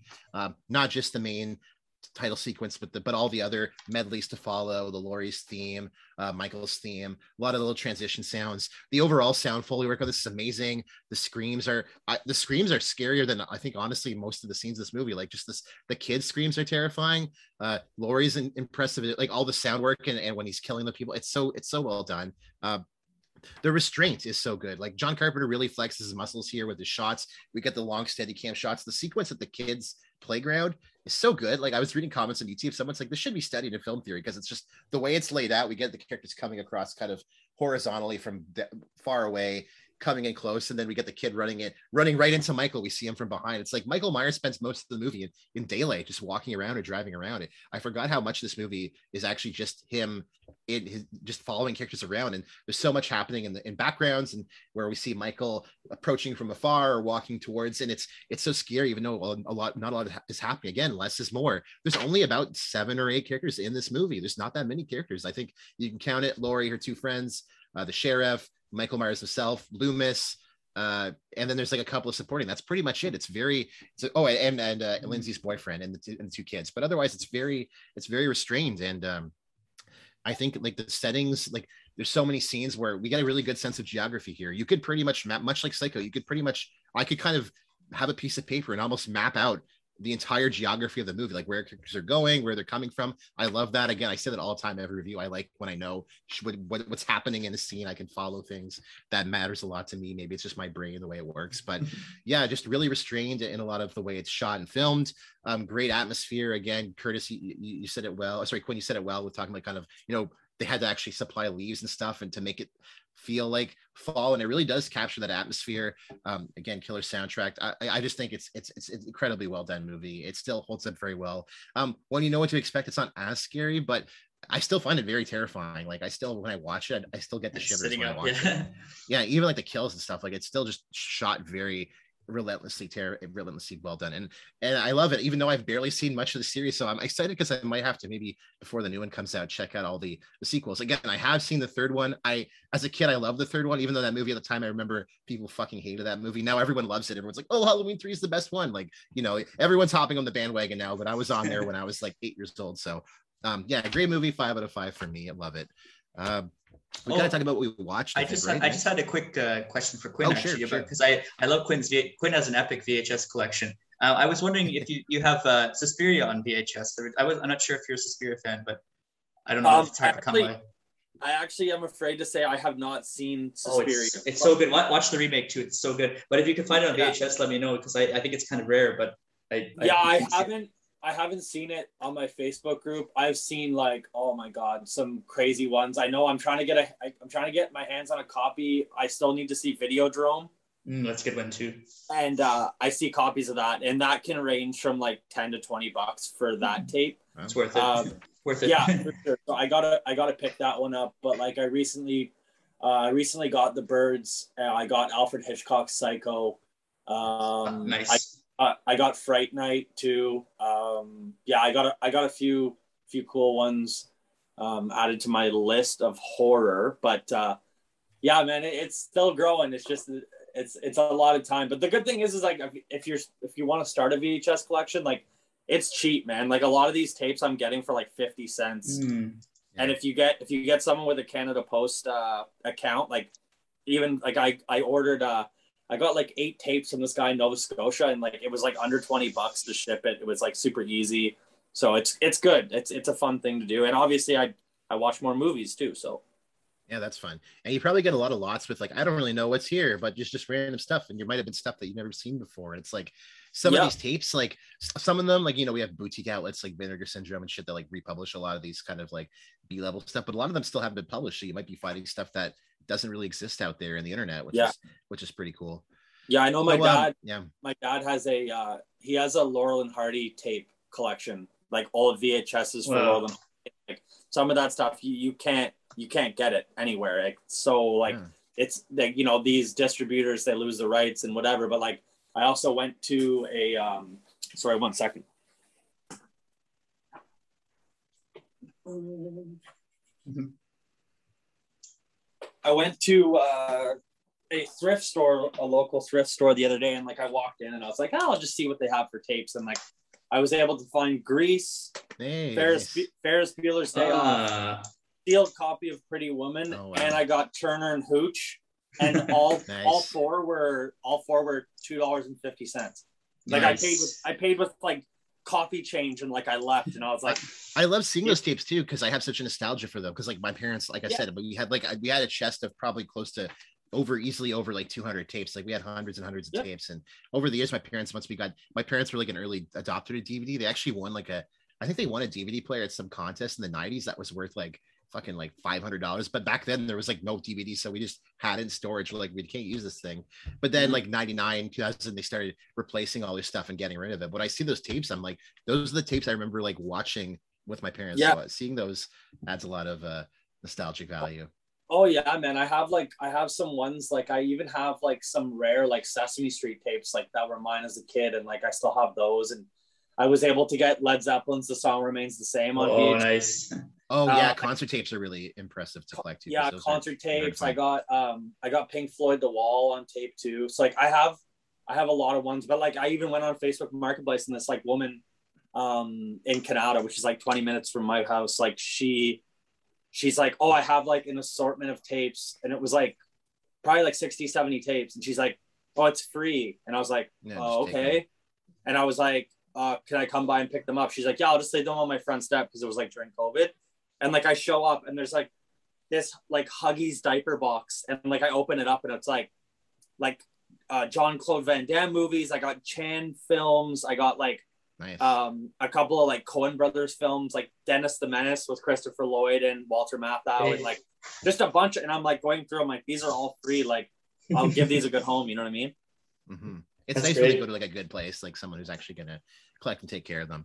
Um, yeah. So on that note, uh, Quinn, like, let's just get into what we watched this week. I know, I don't know how we are for time. I think I don't yeah, know. We're, great. we're great. It's been about an hour, fifteen minutes so far. Yeah, because so. I know, I know, I know, Quinn, you might have to leave early, or, or you might be tight for time. So why don't yeah. you start off first? What did yeah. you What did you watch this week?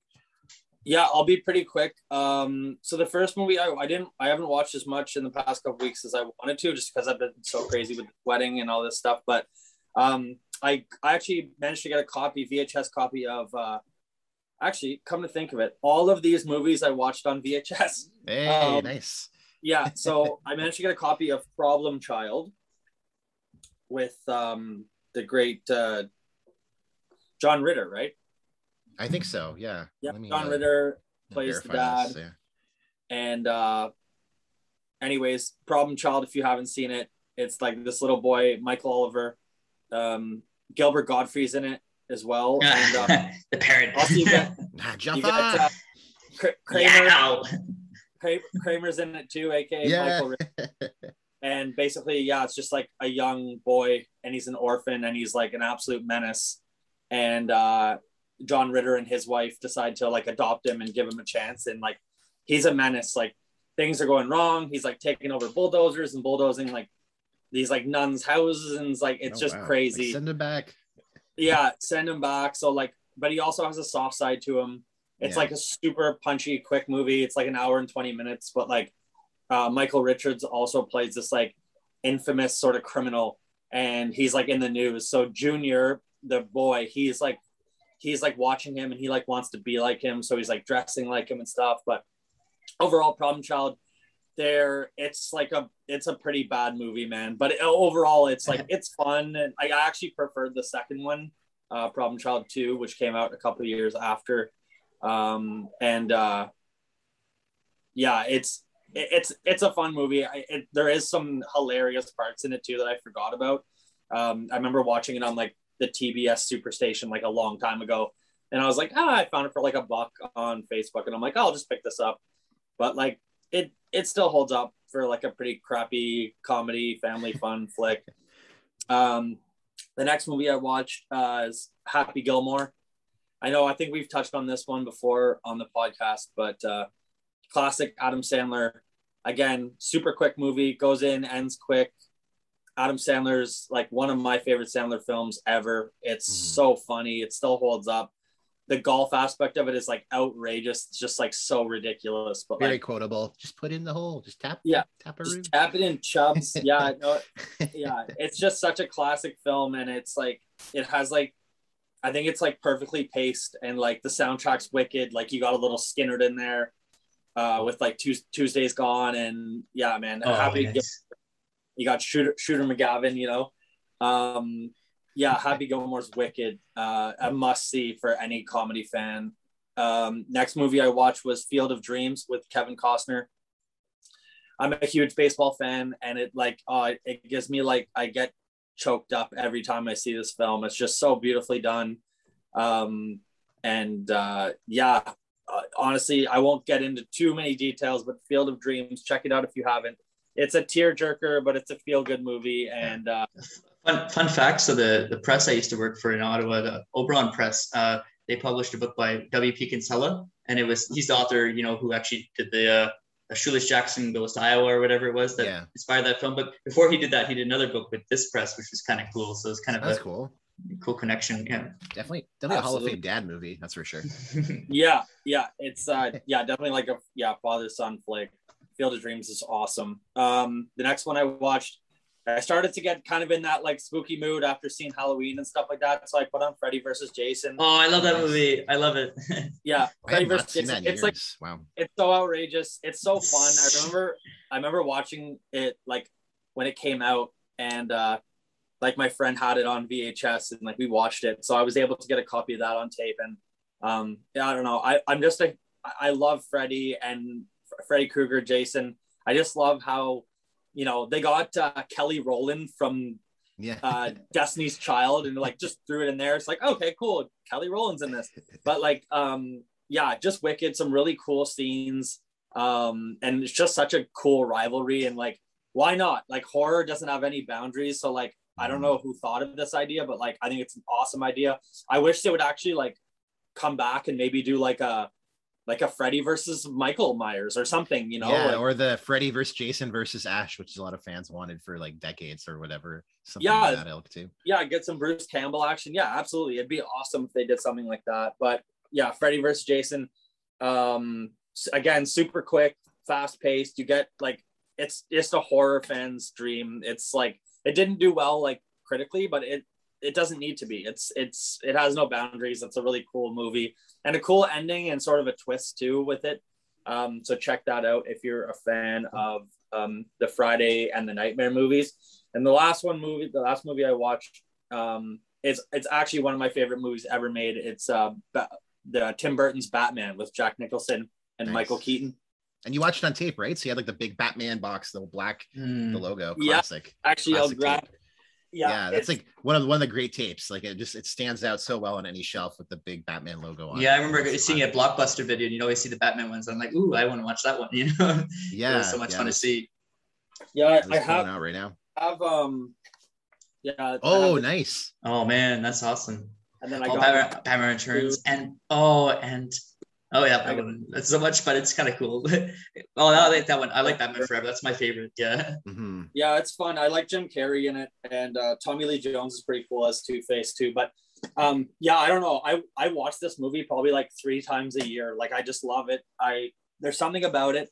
The uh, the Gotham City sets that they had, it was just really cool. And like Jack Nicholson is like, is sort of like like as as Jack Napier, like before he becomes a Joker, like he sort of plays like this badass version, twisted version of like his Chinatown character. Like he's got these yeah. like long, mm. long jackets with like fedoras on and stuff, and like his henchmen are like pretty like they're pretty hard like hard people and I don't know man it's really cool they got a cool um soundtrack too like Prince did the soundtrack and like I'm a huge Prince fan and uh, amazing yeah. um super cool super dark and like Michael Keaton is my personal my favorite Batman ever.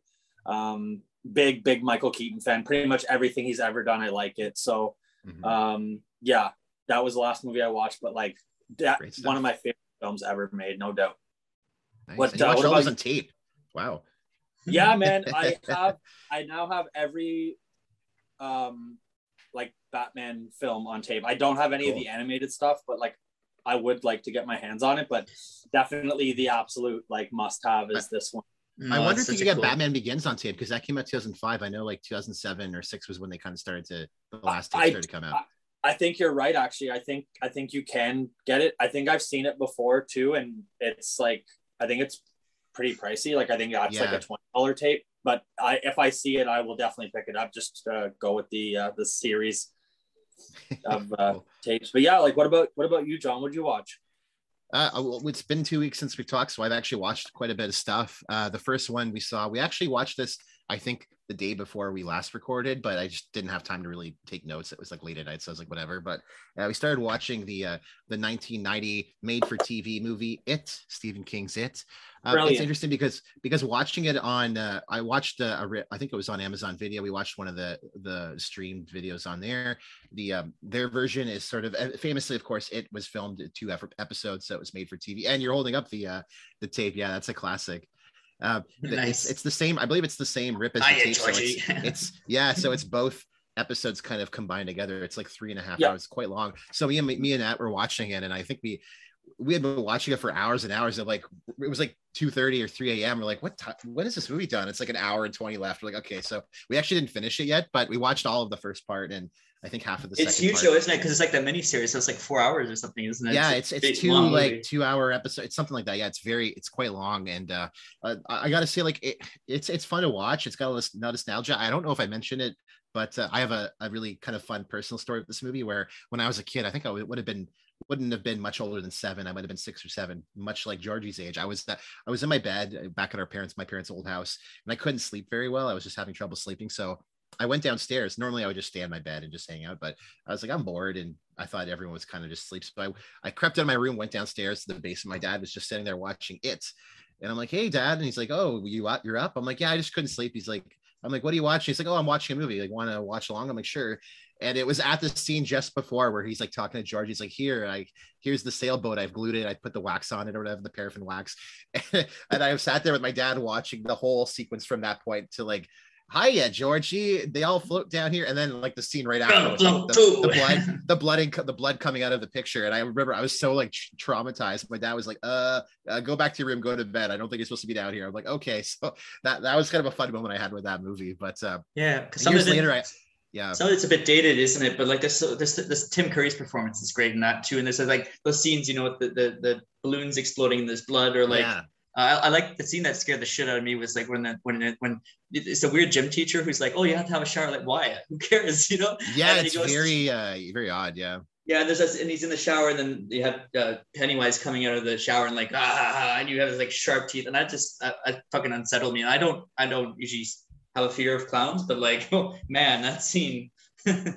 yeah, I have watched it in the few years since, but this time around watching it, I hadn't watched it in a while. Um, it is honestly, like, it's not my favorite. I think like to its mm. to its detriment it's filmed it's like it's got a very yeah. made for tv aesthetic so yeah it's the entire movie is almost constant flashbacks it's just like very distracting it's like i think the the most recent ones did it better by just playing it straight out like let's just mm. kind of do it chronologically it, it, kind of it feels a little hokey but i mean it's funny rewatching it now because i'm like i remember watching as a kid and like the 90s scenes felt normal but like rewatching it yeah. now the, the scenes within the future it feels so 90s like it's so over the top mm. and it made it really fun to watch i, I found like the kids are, are really great in this it, has got a lot of fun moments like the horror it, it's it is kind of hokey times but there's still moments that are pretty scary. The scene when they're kind of looking at the picture and you see pennywise dancing around he stops and he's just like eh, like runs up the, I, that scared the shit out of me when i saw that as a kid and it's it's still pretty creepy. I love the scene. I didn't we didn't finish it yet but I, we just got through the kind of the halfway through the second part where you get the adult Richie where he's like he's in the library and was dying because Pennywise yeah, it's like jo- it's he's just like uh-huh, making noise. uh-huh, uh-huh, yeah he's just like oh you oh you do it and he tells us like and Richie's there. just like I'm looking for Alan. He's like yelling to the librarian. She's just kind of like blank face. I, I, was cracking up. That was pretty funny. So he's it's got pretty like handy. the noisemaker too, and he's like just cracking jokes like, "Is your refrigerator running?" Yeah, that's yeah. it. Catch it before it runs away. Ah, yeah, ah, Curry ah, Curry's great in it. I mean, he's he's like he's pretty much influenced the entire scary clown trope. Yeah. Even I think when uh, Bill Skarsgård he did the newest Pennywise, he very much was influenced by like Tim Curry's Pennywise, like pretty much mm. bang on. But Tim Curry's an incredible actor. Yeah. Have yeah, you? I'm, I'm, very, I'm very excited for you to read the book too. I'm keen to hear what you yeah, think. Yeah, yeah. I, have been meaning to read the book. I know it's it's quite detailed and it gets it's more it's it's more it's more graphic too. But uh, yeah, it's yeah. great. My favorite King book. Other stuff we uh, wrapped up. We watched the last entry in the the Fear Street series on Netflix. Um, we watched Fear Street 1666. I, I wasn't as high on this as I was the mm. last two. I was um, I did, too. I did like the the first half of it. I guess this is kind of a spoiler, but if you're watching the 1666, I guess a little bit of spoiler, not really, but the 1666 part's only like about half of it. The, the second half is sort of like the part two of the present day components, so it kind of jumps back into the present. Um, I, I really enjoyed like the 1666 part. It was it was very hokey. I like how they kind of had the entire ensemble cast from the last two movies all playing different characters. It felt very much like a stage play. It was really fun, and uh, I thought overall the story was pretty cool. It had a lot of kind of like it was like it was like let's just actually tell you the real story of what's going on. And it kind of took it from this kind of witches traditional paranormal to like this sort of this patriarchal horror and terror of this kind of that would kind of spawn on these two different city halves. One is like the upper crust class of these elite, and the second half is like the uh, you know the lower class, very like you know they're much more ethnic and like very very. it was I thought that was kind of cool, and it was it was kind of cool how it how it did that. Although you know one of my criticisms was like I was like I really liked how you know the Fear Street the first one. I liked how it wasn't totally just Stranger Things. I liked how it was like kind of a little bit more brutal.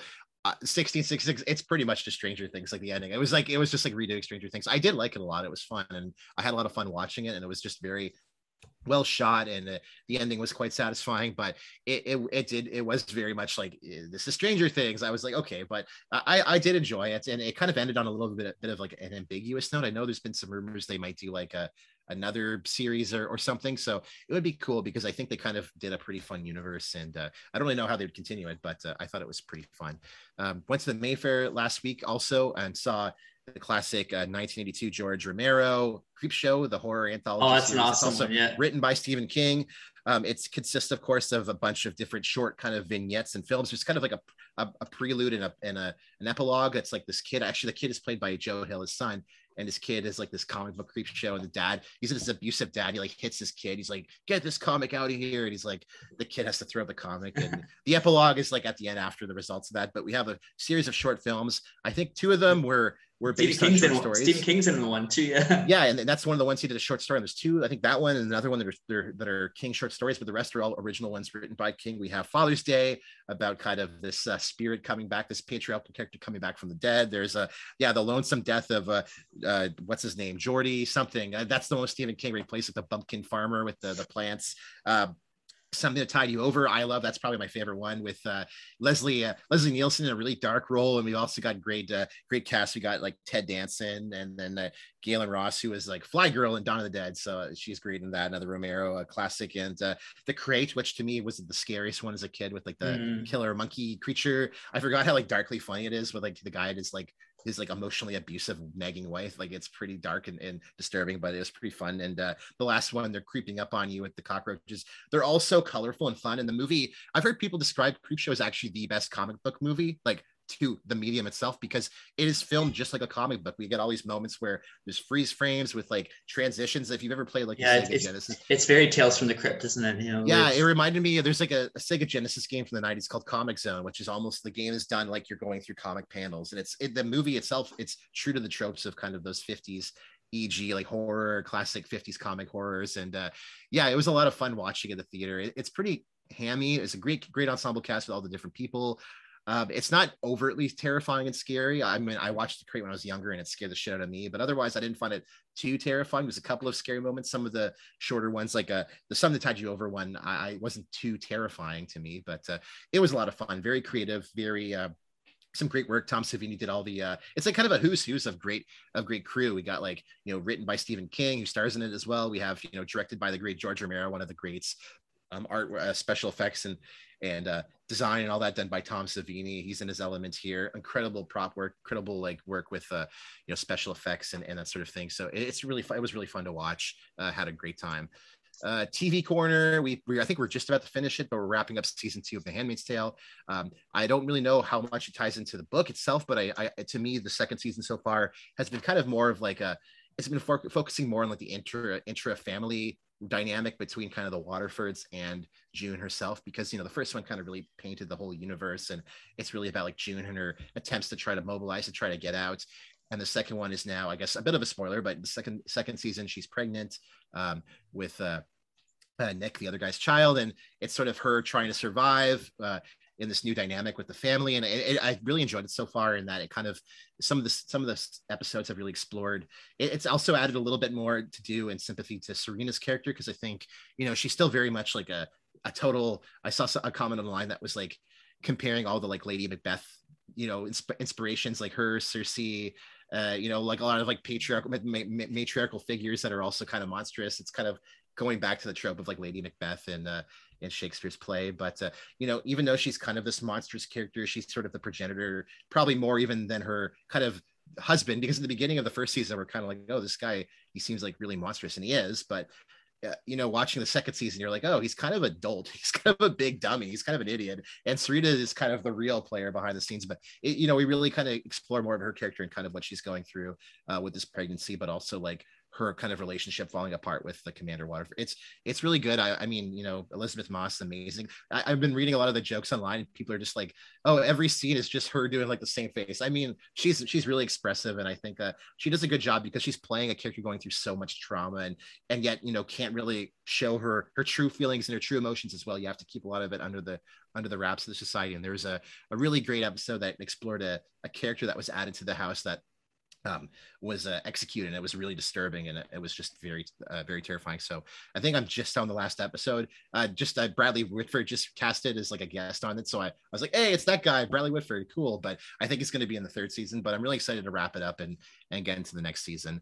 Um, I'll go quick because uh, I got others. I know we have to wrap up with Curtis. Uh, went back to the Mayfair, saw the classic. I'd never seen it before. I saw Raging Bull. Um, oh, nice. Again, I could have been a contender.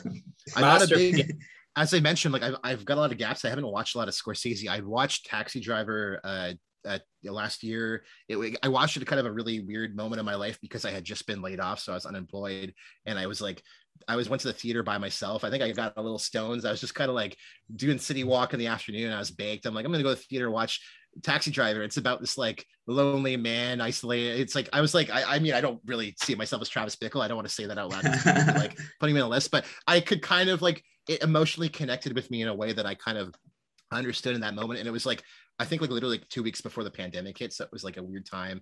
Um, but otherwise, you know, this was watching Raging Bull. I think it was the one that just came out either it was either right after Taxi Driver or soon after.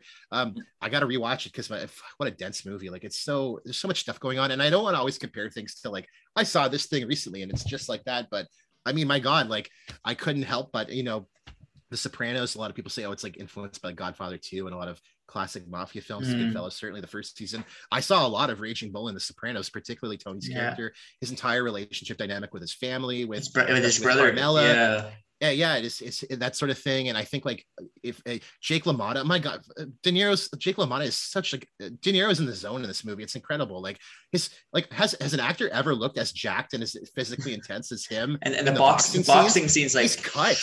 He's a, he's just shredded. Like he's so yeah. ripped and he's he's so monstrous. And in the physical acting, like I think he had to gain weight throughout the movie when he's playing like the older Jake LaMotta and like it reminded me a lot of like late season Sopranos, where like Tony's like mental health and how he's manifesting in him. You know, being more aggressive to his family mm. and hurting and killing his family and and pushing away his wife and ruining his relationship that she's trying to rebuild. And I saw so much of that in this movie, and it yeah. was it was so dense. Oh my god, Joe Pesci's Joey, so good in it. Like that part, where, the part where they, they fight and he like dr- pulls him out of the house and yeah, like, there, there's so many layers because you know we kind of see him as this kind of like he's like the good guy, but like he's he's got a lot of trauma to himself too. He's like beating up people. Like he's we there's so much going on behind the scenes. Like and oh my god, the scene near the end where he's arrested in jail and he's just screaming and punching the wall. Like I was like I was like, this is like the best physical acting like I've ever seen. Like I, I yeah. couldn't believe it. So good. The score is great. The boxing scenes are electric. It's shot so well. Um, that got to be said though. It, it's a movie exploring a pretty violent, monstrous man who's like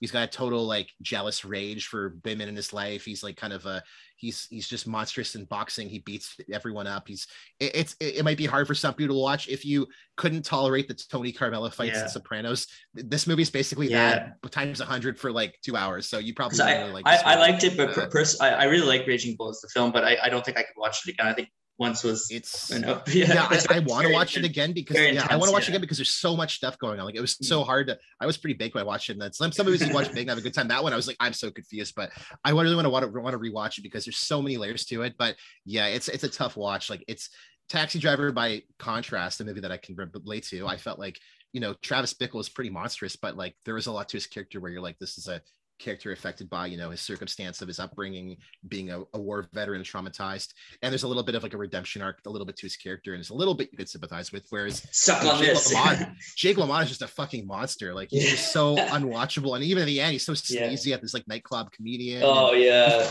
He's so creepy and gross. Oh my god. But it's so well done by De Niro. It's like my god I I, I again I, I had gaps. I've never seen a lot of the good De Niro, De Niro stuff. And I now I watch like his like recent shit or like the war with grandpa. I'm like, what happened? You were a contender. You could have like what what happened to you? You were in, nonstop hits. You were in the zone for instead like of a bum, which years. is what I am. Yeah. oh my god! But uh, yeah, I really, I really dug it. It's it's one of my favorites I've seen this year. But it was just very dense. Like it's not mm-hmm. something you can just watch and be like, I no. understood and got all the themes and motifs that movie. I'll it's yeah, like I'm gonna have to probably go back and check it out. Uh to wrap up, um, I don't know if the Mayfair they do their like secret movie showings. Um, I guess I'll just spoil it because I don't think they listen to this podcast, but uh their uh their cin- Saturday cinema was the uh ir- uh, irreverent uh recently released on Vinegar Syndrome. I gotta say, like I really respect Vinegar Syndrome. They do these restorations of a lot of really cheesy, sleazy movies. Some of them are literally like sex, like uh, adult movies. Um, I'm not into the movies particularly, but I, I, know they do a really good job with the restorations and they get like commentary and special effects. They they do the work. Um, they're just not really my thing, and and frankly, there's a whole there's a whole sect of like film bros who are like very very heavily into like red letter media and they just exclusively watch like shitty like b movies and sleazy movies and like that's kind of their whole personality and like you know, as a kid, like as a teenager, I watched The Room and I, I dug it, I laughed. Yeah, that was enough. Once, really once was enough. Once was enough. yeah, there's there, there's like a whole sect of film guys who like they that's just their personality. They just watch these movies oh, all, all, the time, and I'm just like I'm not really into that. But um, I did enjoy watching Champagne and Bullets in the theater with a crowd of people that were just like laughing along. It's pretty mm. bad. Um, kind of little funny history of this movie. This movie came out in '93. It was um, it was Champagne of Bullets, a 99 minute cut. Uh, the cast, it's got John DeHart. He's like a lawyer who like totally self funded this movie. It's like a Tommy Wiseau figure. He just somehow stumbles upon all this like millions of dollars, and it's like a total ego project. Um, he's horrendous in this movie. It's really bad, very sleazy, but uh, he's in it. Wings Hauser, who I love, he's a he's in this movie, and I'm pretty sure he's actually drunk in a scene where he's drunk in the movie, and he's just rambling about Hamlet. Totally funny as hell. Uh, he's just rambling and at the end. He's just like, "Oh fuck, I'm shittered right now," and I was just cracking up. We were laughing so hard. Um, William Smith, who I really like, he's in this. Um, really crusty in this as he got later in his years, but he's really good. Uh, the latest movies are all just a who's who's of just like Playboy models like Lisa Boyle, Pamela Bryant. Uh, you know, they're trying their best, but they're not the best actresses, and they're pretty much just there to take their clothes off, more or less. But the, this movie is like a 99 minute cut. It was the recent recently compiled one on Vinegar Syndrome. Um, it was actually also released um, originally it was a cut called Road to Revenge. This movie has like three different titles. It was Road to Revenge, a 75 minute cut that took up pretty much all the sex and nudity in the movie. Um, and then there was a third cut that was the one released on VHS, which most people know because they've watched like the Red Letter Media Best of the Worst YouTube series called Get Even, all in one word, Get Even, uh, mm-hmm. in 93 on tape. And that's the one that was featured on that program. Uh, that one's unique because it has an extended like 20 minute, 30 minute sequence where he's just like hit, it's supposed to be training, but he's just like punching a punching bag. And then in the middle, he just stops to feed his poodle butter. And it's just like this really awkward moment. But uh, the one we watched was the full cut. I got to say, the full cut um it's it's if you watch like i think if you watch like get even it's a little bit more tolerable because but when you watch the extended cut it's the, the sequences we were all laughing along like the really bad like the room shit and there's a whole scene called the shimmy slide where he's just singing the song and it's it's so bad it's good but it, there's just so much sleaze to it like there's like even that shimmy slide slide scene that everyone knows where everyone's laughing right after he gets off stage this woman goes off and starts like take off her clothes it's the same song but she's like dancing for like fucking like 10 minutes i'm like it basically turns the movie into like a softcore porn so i was like uh, that part was kind of gross and uh oh my god we're gonna get into the last movie i watched which really features this but there's a there's a moment where they like you know, a lot of really bad sleazy exploitations would use rape as kind of like a character trope to be like, oh, this mm-hmm. character's bad because he just and it's done really flippantly. That happens in this movie, and I'm like, what the fuck? Mm-hmm. It's so bad. It's the movie has so much sleaze to it. I would not recommend anyone watch this movie. if you're if you're one of those if you're one of those guys who really like gets off on watching sleazy like movies like that, watch the Get Even version, the one that came out. You can probably find on YouTube or on a video site. Watch that one if you really like it. Maybe check this one out. But I really would not recommend anyone watch it. I did enjoy watching it and laughing out loud and being like, "What the fuck?" with a crowd of people who were who were into it. But uh, I wouldn't want to watch this by myself. It was pretty. Uh, it was pretty. Uh, it was a really good watch and that kind of leads me to my last one, which was another uh, really hard to watch one. Uh, Belladonna of Sadness. I watched this in the Criterion Channel. They have their art house fair, a whole bunch of uh, really good kind of eclectic animated films. This is one that I haven't been a list to watch for a while. Uh, it's uh, it was uh, directed by I'm sorry I'm going very long, but it was directed by uh, uh, Eiichi Yamamoto, who's like a really famous in the realm of Japanese animation, kind of proto anime. He did like Astro Boy, directed Astro Boy, directed Kimba the White Lion, so he's kind of a main figure. This kind of came at the end of a trilogy where he did a bunch of kind of like animated adult animated cartoons in Japan. Um, this one is sort of um, it's it's again it's it's a Japanese animated film, but it's not like anime. It's this whole film is kind of a sequence of mostly still like watercolor and sketchings with a little bit of psychedelic animation stuff thrown. It's very uh, much a product of its time in the 70s. It's a retelling of like the Jules Michelet, the Satanism and Witchcraft novel. It's sort of uh, the story set in like France in, in that in that period of time. This character Jeanne, she's like a, a peasant woman getting married to her husband Jean and on their wedding day, this baron, who's like the baron of this town, shows up and he rapes her, and it's pretty fucking brutal. And honestly, uh, I don't really talk. I to talk about much of the subject matter of this movie because this movie is like two hours long, and pretty much the first forty minutes are just this this woman being like raped and treated terribly by all the men in her life. Done, I will say, done through mostly surrealist animation stuff, so it's a little bit tolerable because like it's not like you're watching really like violent hardcore shit but it's it's all done through a lot of surrealism and a lot of nudity if you remember uh super bad the sequence where he's like i wrote in the book with the penises that's basically this movie like an animated style like it's it's so phallic the devil appears and he's like this character who's like animated like a literal dong and it's like it's like it's like Beavis, it's like Beavis and Butthead Druid or something. my I don't want to sound sanctimonious. Like I watch a lot of crazy gross shit and I can tolerate most of it, but like I'm I'm reading comments online on Letterboxd of like guys giving this movie five stars, being like, "This isn't porn. This is a work of art." I'm like, mm. honestly, there was a whole discourse on Twitter of like, "What are red flag movies?" And women be like, "Oh, if he likes Fight Club, it's a red flag movie." I'm like, if he likes this movie, that's a red flag movie because this movie is fucking yeah.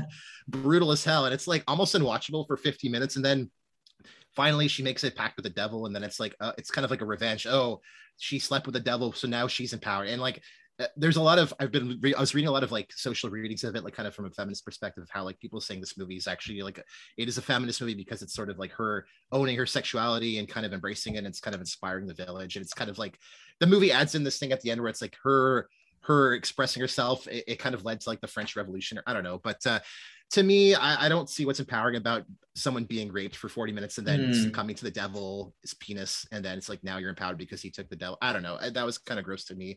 And I'm like, I would never want to watch this with like anyone in my life because I, I, felt gross watching it at home. I was like, ugh. But uh, the animation was the animation was incredible. Like it's uh, so good. You know, I could see why this was in Criterion because it does the animation. It's unlike any other animated movie ever seen. Uh, even the end sequence, with this kind of, I, I, would say, especially it got a lot better after like kind of the opening misery of the first forty minutes, where it kind of the animation really blows up and it gets very colorful and psychedelic, and it was it was really cool. But yeah, the subject matter it was just like not my thing. Uh, sorry, I'm not one of these film bros who's just like gets off on these like. Yeah, they'll, give, they'll give anything. Uh, they'll give anything five stars. You know, yeah, terrible. but uh, yeah, animation wise was cool. I would say if you could tolerate that sort of subject matter, maybe check it out because it it certainly does have art to it, but it wasn't my thing. So uh, a bit of a bummer to end on, but that was me. Uh, mm-hmm. Curtis, what did you read and watch? Yeah, so I, I, didn't watch too much, so I'll be short and sweet. So I, I narrowed it down to three. So I, I watched uh, Halloween 2, as I mentioned, to the uh, 1981 film. That kind of continues right off where uh, the original Halloween left off. So you have uh, kind of, well, a bit of a spoiler alert, but Michael kind of going, uh, just mysteriously vanishing and and Dr. Loomis kind of wanders around and says has all these crazy soliloquies again. Um, it, it, was it was okay. Like there's things I liked about it too. I mean, as a sequel, it, it was okay. Actually, some of it was quite kind of boring in terms of pacing too. So basically, Laurie goes to this hospital, and then Michael Myers stalks her to this hospital. Had some pretty cool kills, so it's kind of more slasher slasher film uh, had one of my favorite uh, scenes was uh, there's this guy with a Michael Myers mask and Dr. Loomis is about to shoot him. And then he gets like hit, by a car and then he like gets set on fire. And I was like what's what's happening here?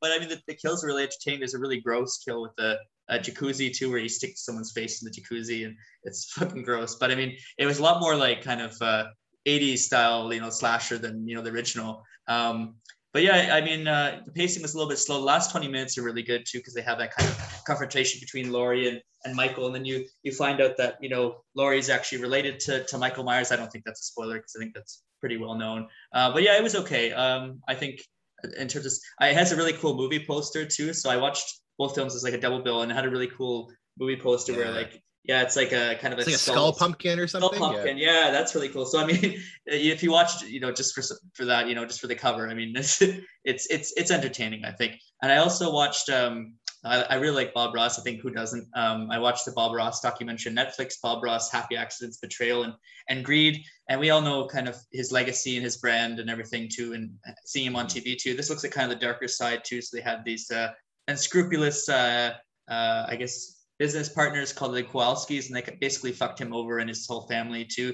And apparently, he was like a really genuine guy in real life too. This looks like the darker side of it too. They kind of uh, exploited his brand, brand, and then they wouldn't give rights to his uh, uh, to his son, and then they took all the rights from him, Bob Ross himself, when he was dying too. Uh, but it shows his life too, and I didn't really know too much about his actual personal life too.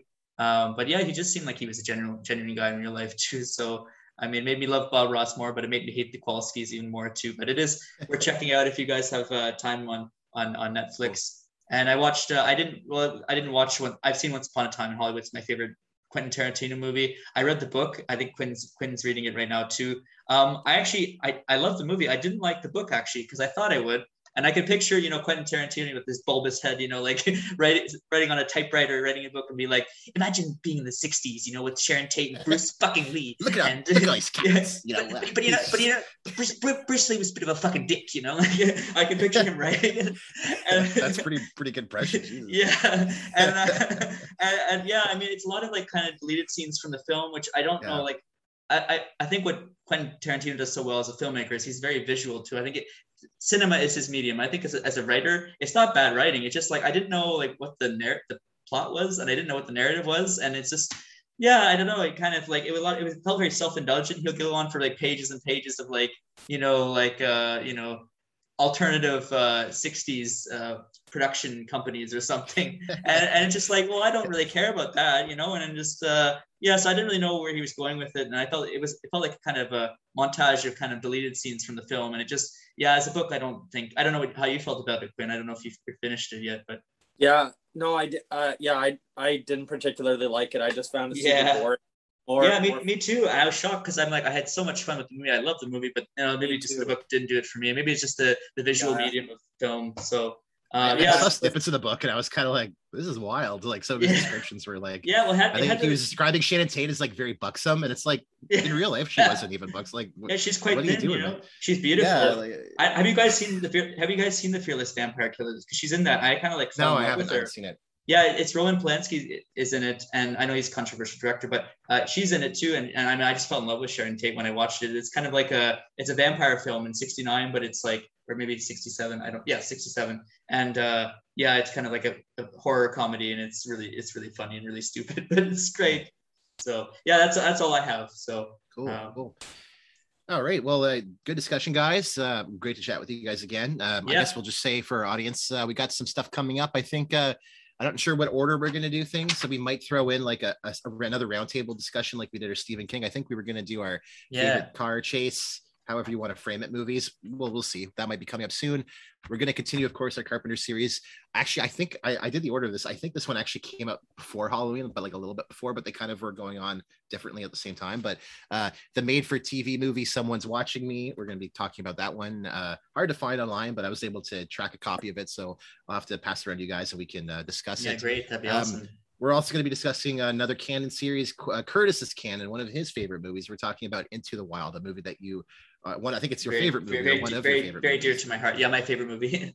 so excited to talk about that and uh yeah we got some october stuff coming up i've i'm looking at our schedule i put like little placeholders in for the month of october so depending when we release and you know we have we're going to be constrained for time but depending when we release them um, when we start recording october we're going to be doing some sort of horror themed i mean we've been doing a lot of horror recently it's like oh it's like a halloween it's like oh we're doing a horror now it's like well all right so much for that but uh we're going to be probably taking a look at some some sort of series or franchise in horror for Halloween and in that mode. So stay tuned for that. And uh, yeah, we're going to have other stuff coming up. If you've got ideas, uh, you guys at home and the audience, if you're interested in what we're watching or have ideas for topics, let us know. We would love to uh, feature some of those. And we're always down. At least I think we're all pretty much down to watch whatever. I'm pretty open minded to watch whatever and kind of make our own judgments there. So uh, anything else you guys want to plug or mention before we uh, wrap things up?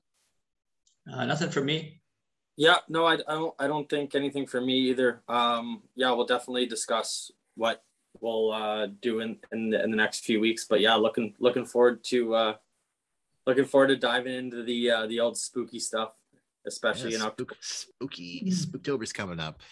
Yeah. All right. Uh, stay safe, everyone. Audience out there, you know, keep your doors locked at night. Uh, you know keep a uh, put your knife safely away and uh, you know make sure you look behind you when you go out watch uh, out for those weird mask guys michael myers might the shape might be looming behind you pennywise like all right thanks so much audience see you all next time.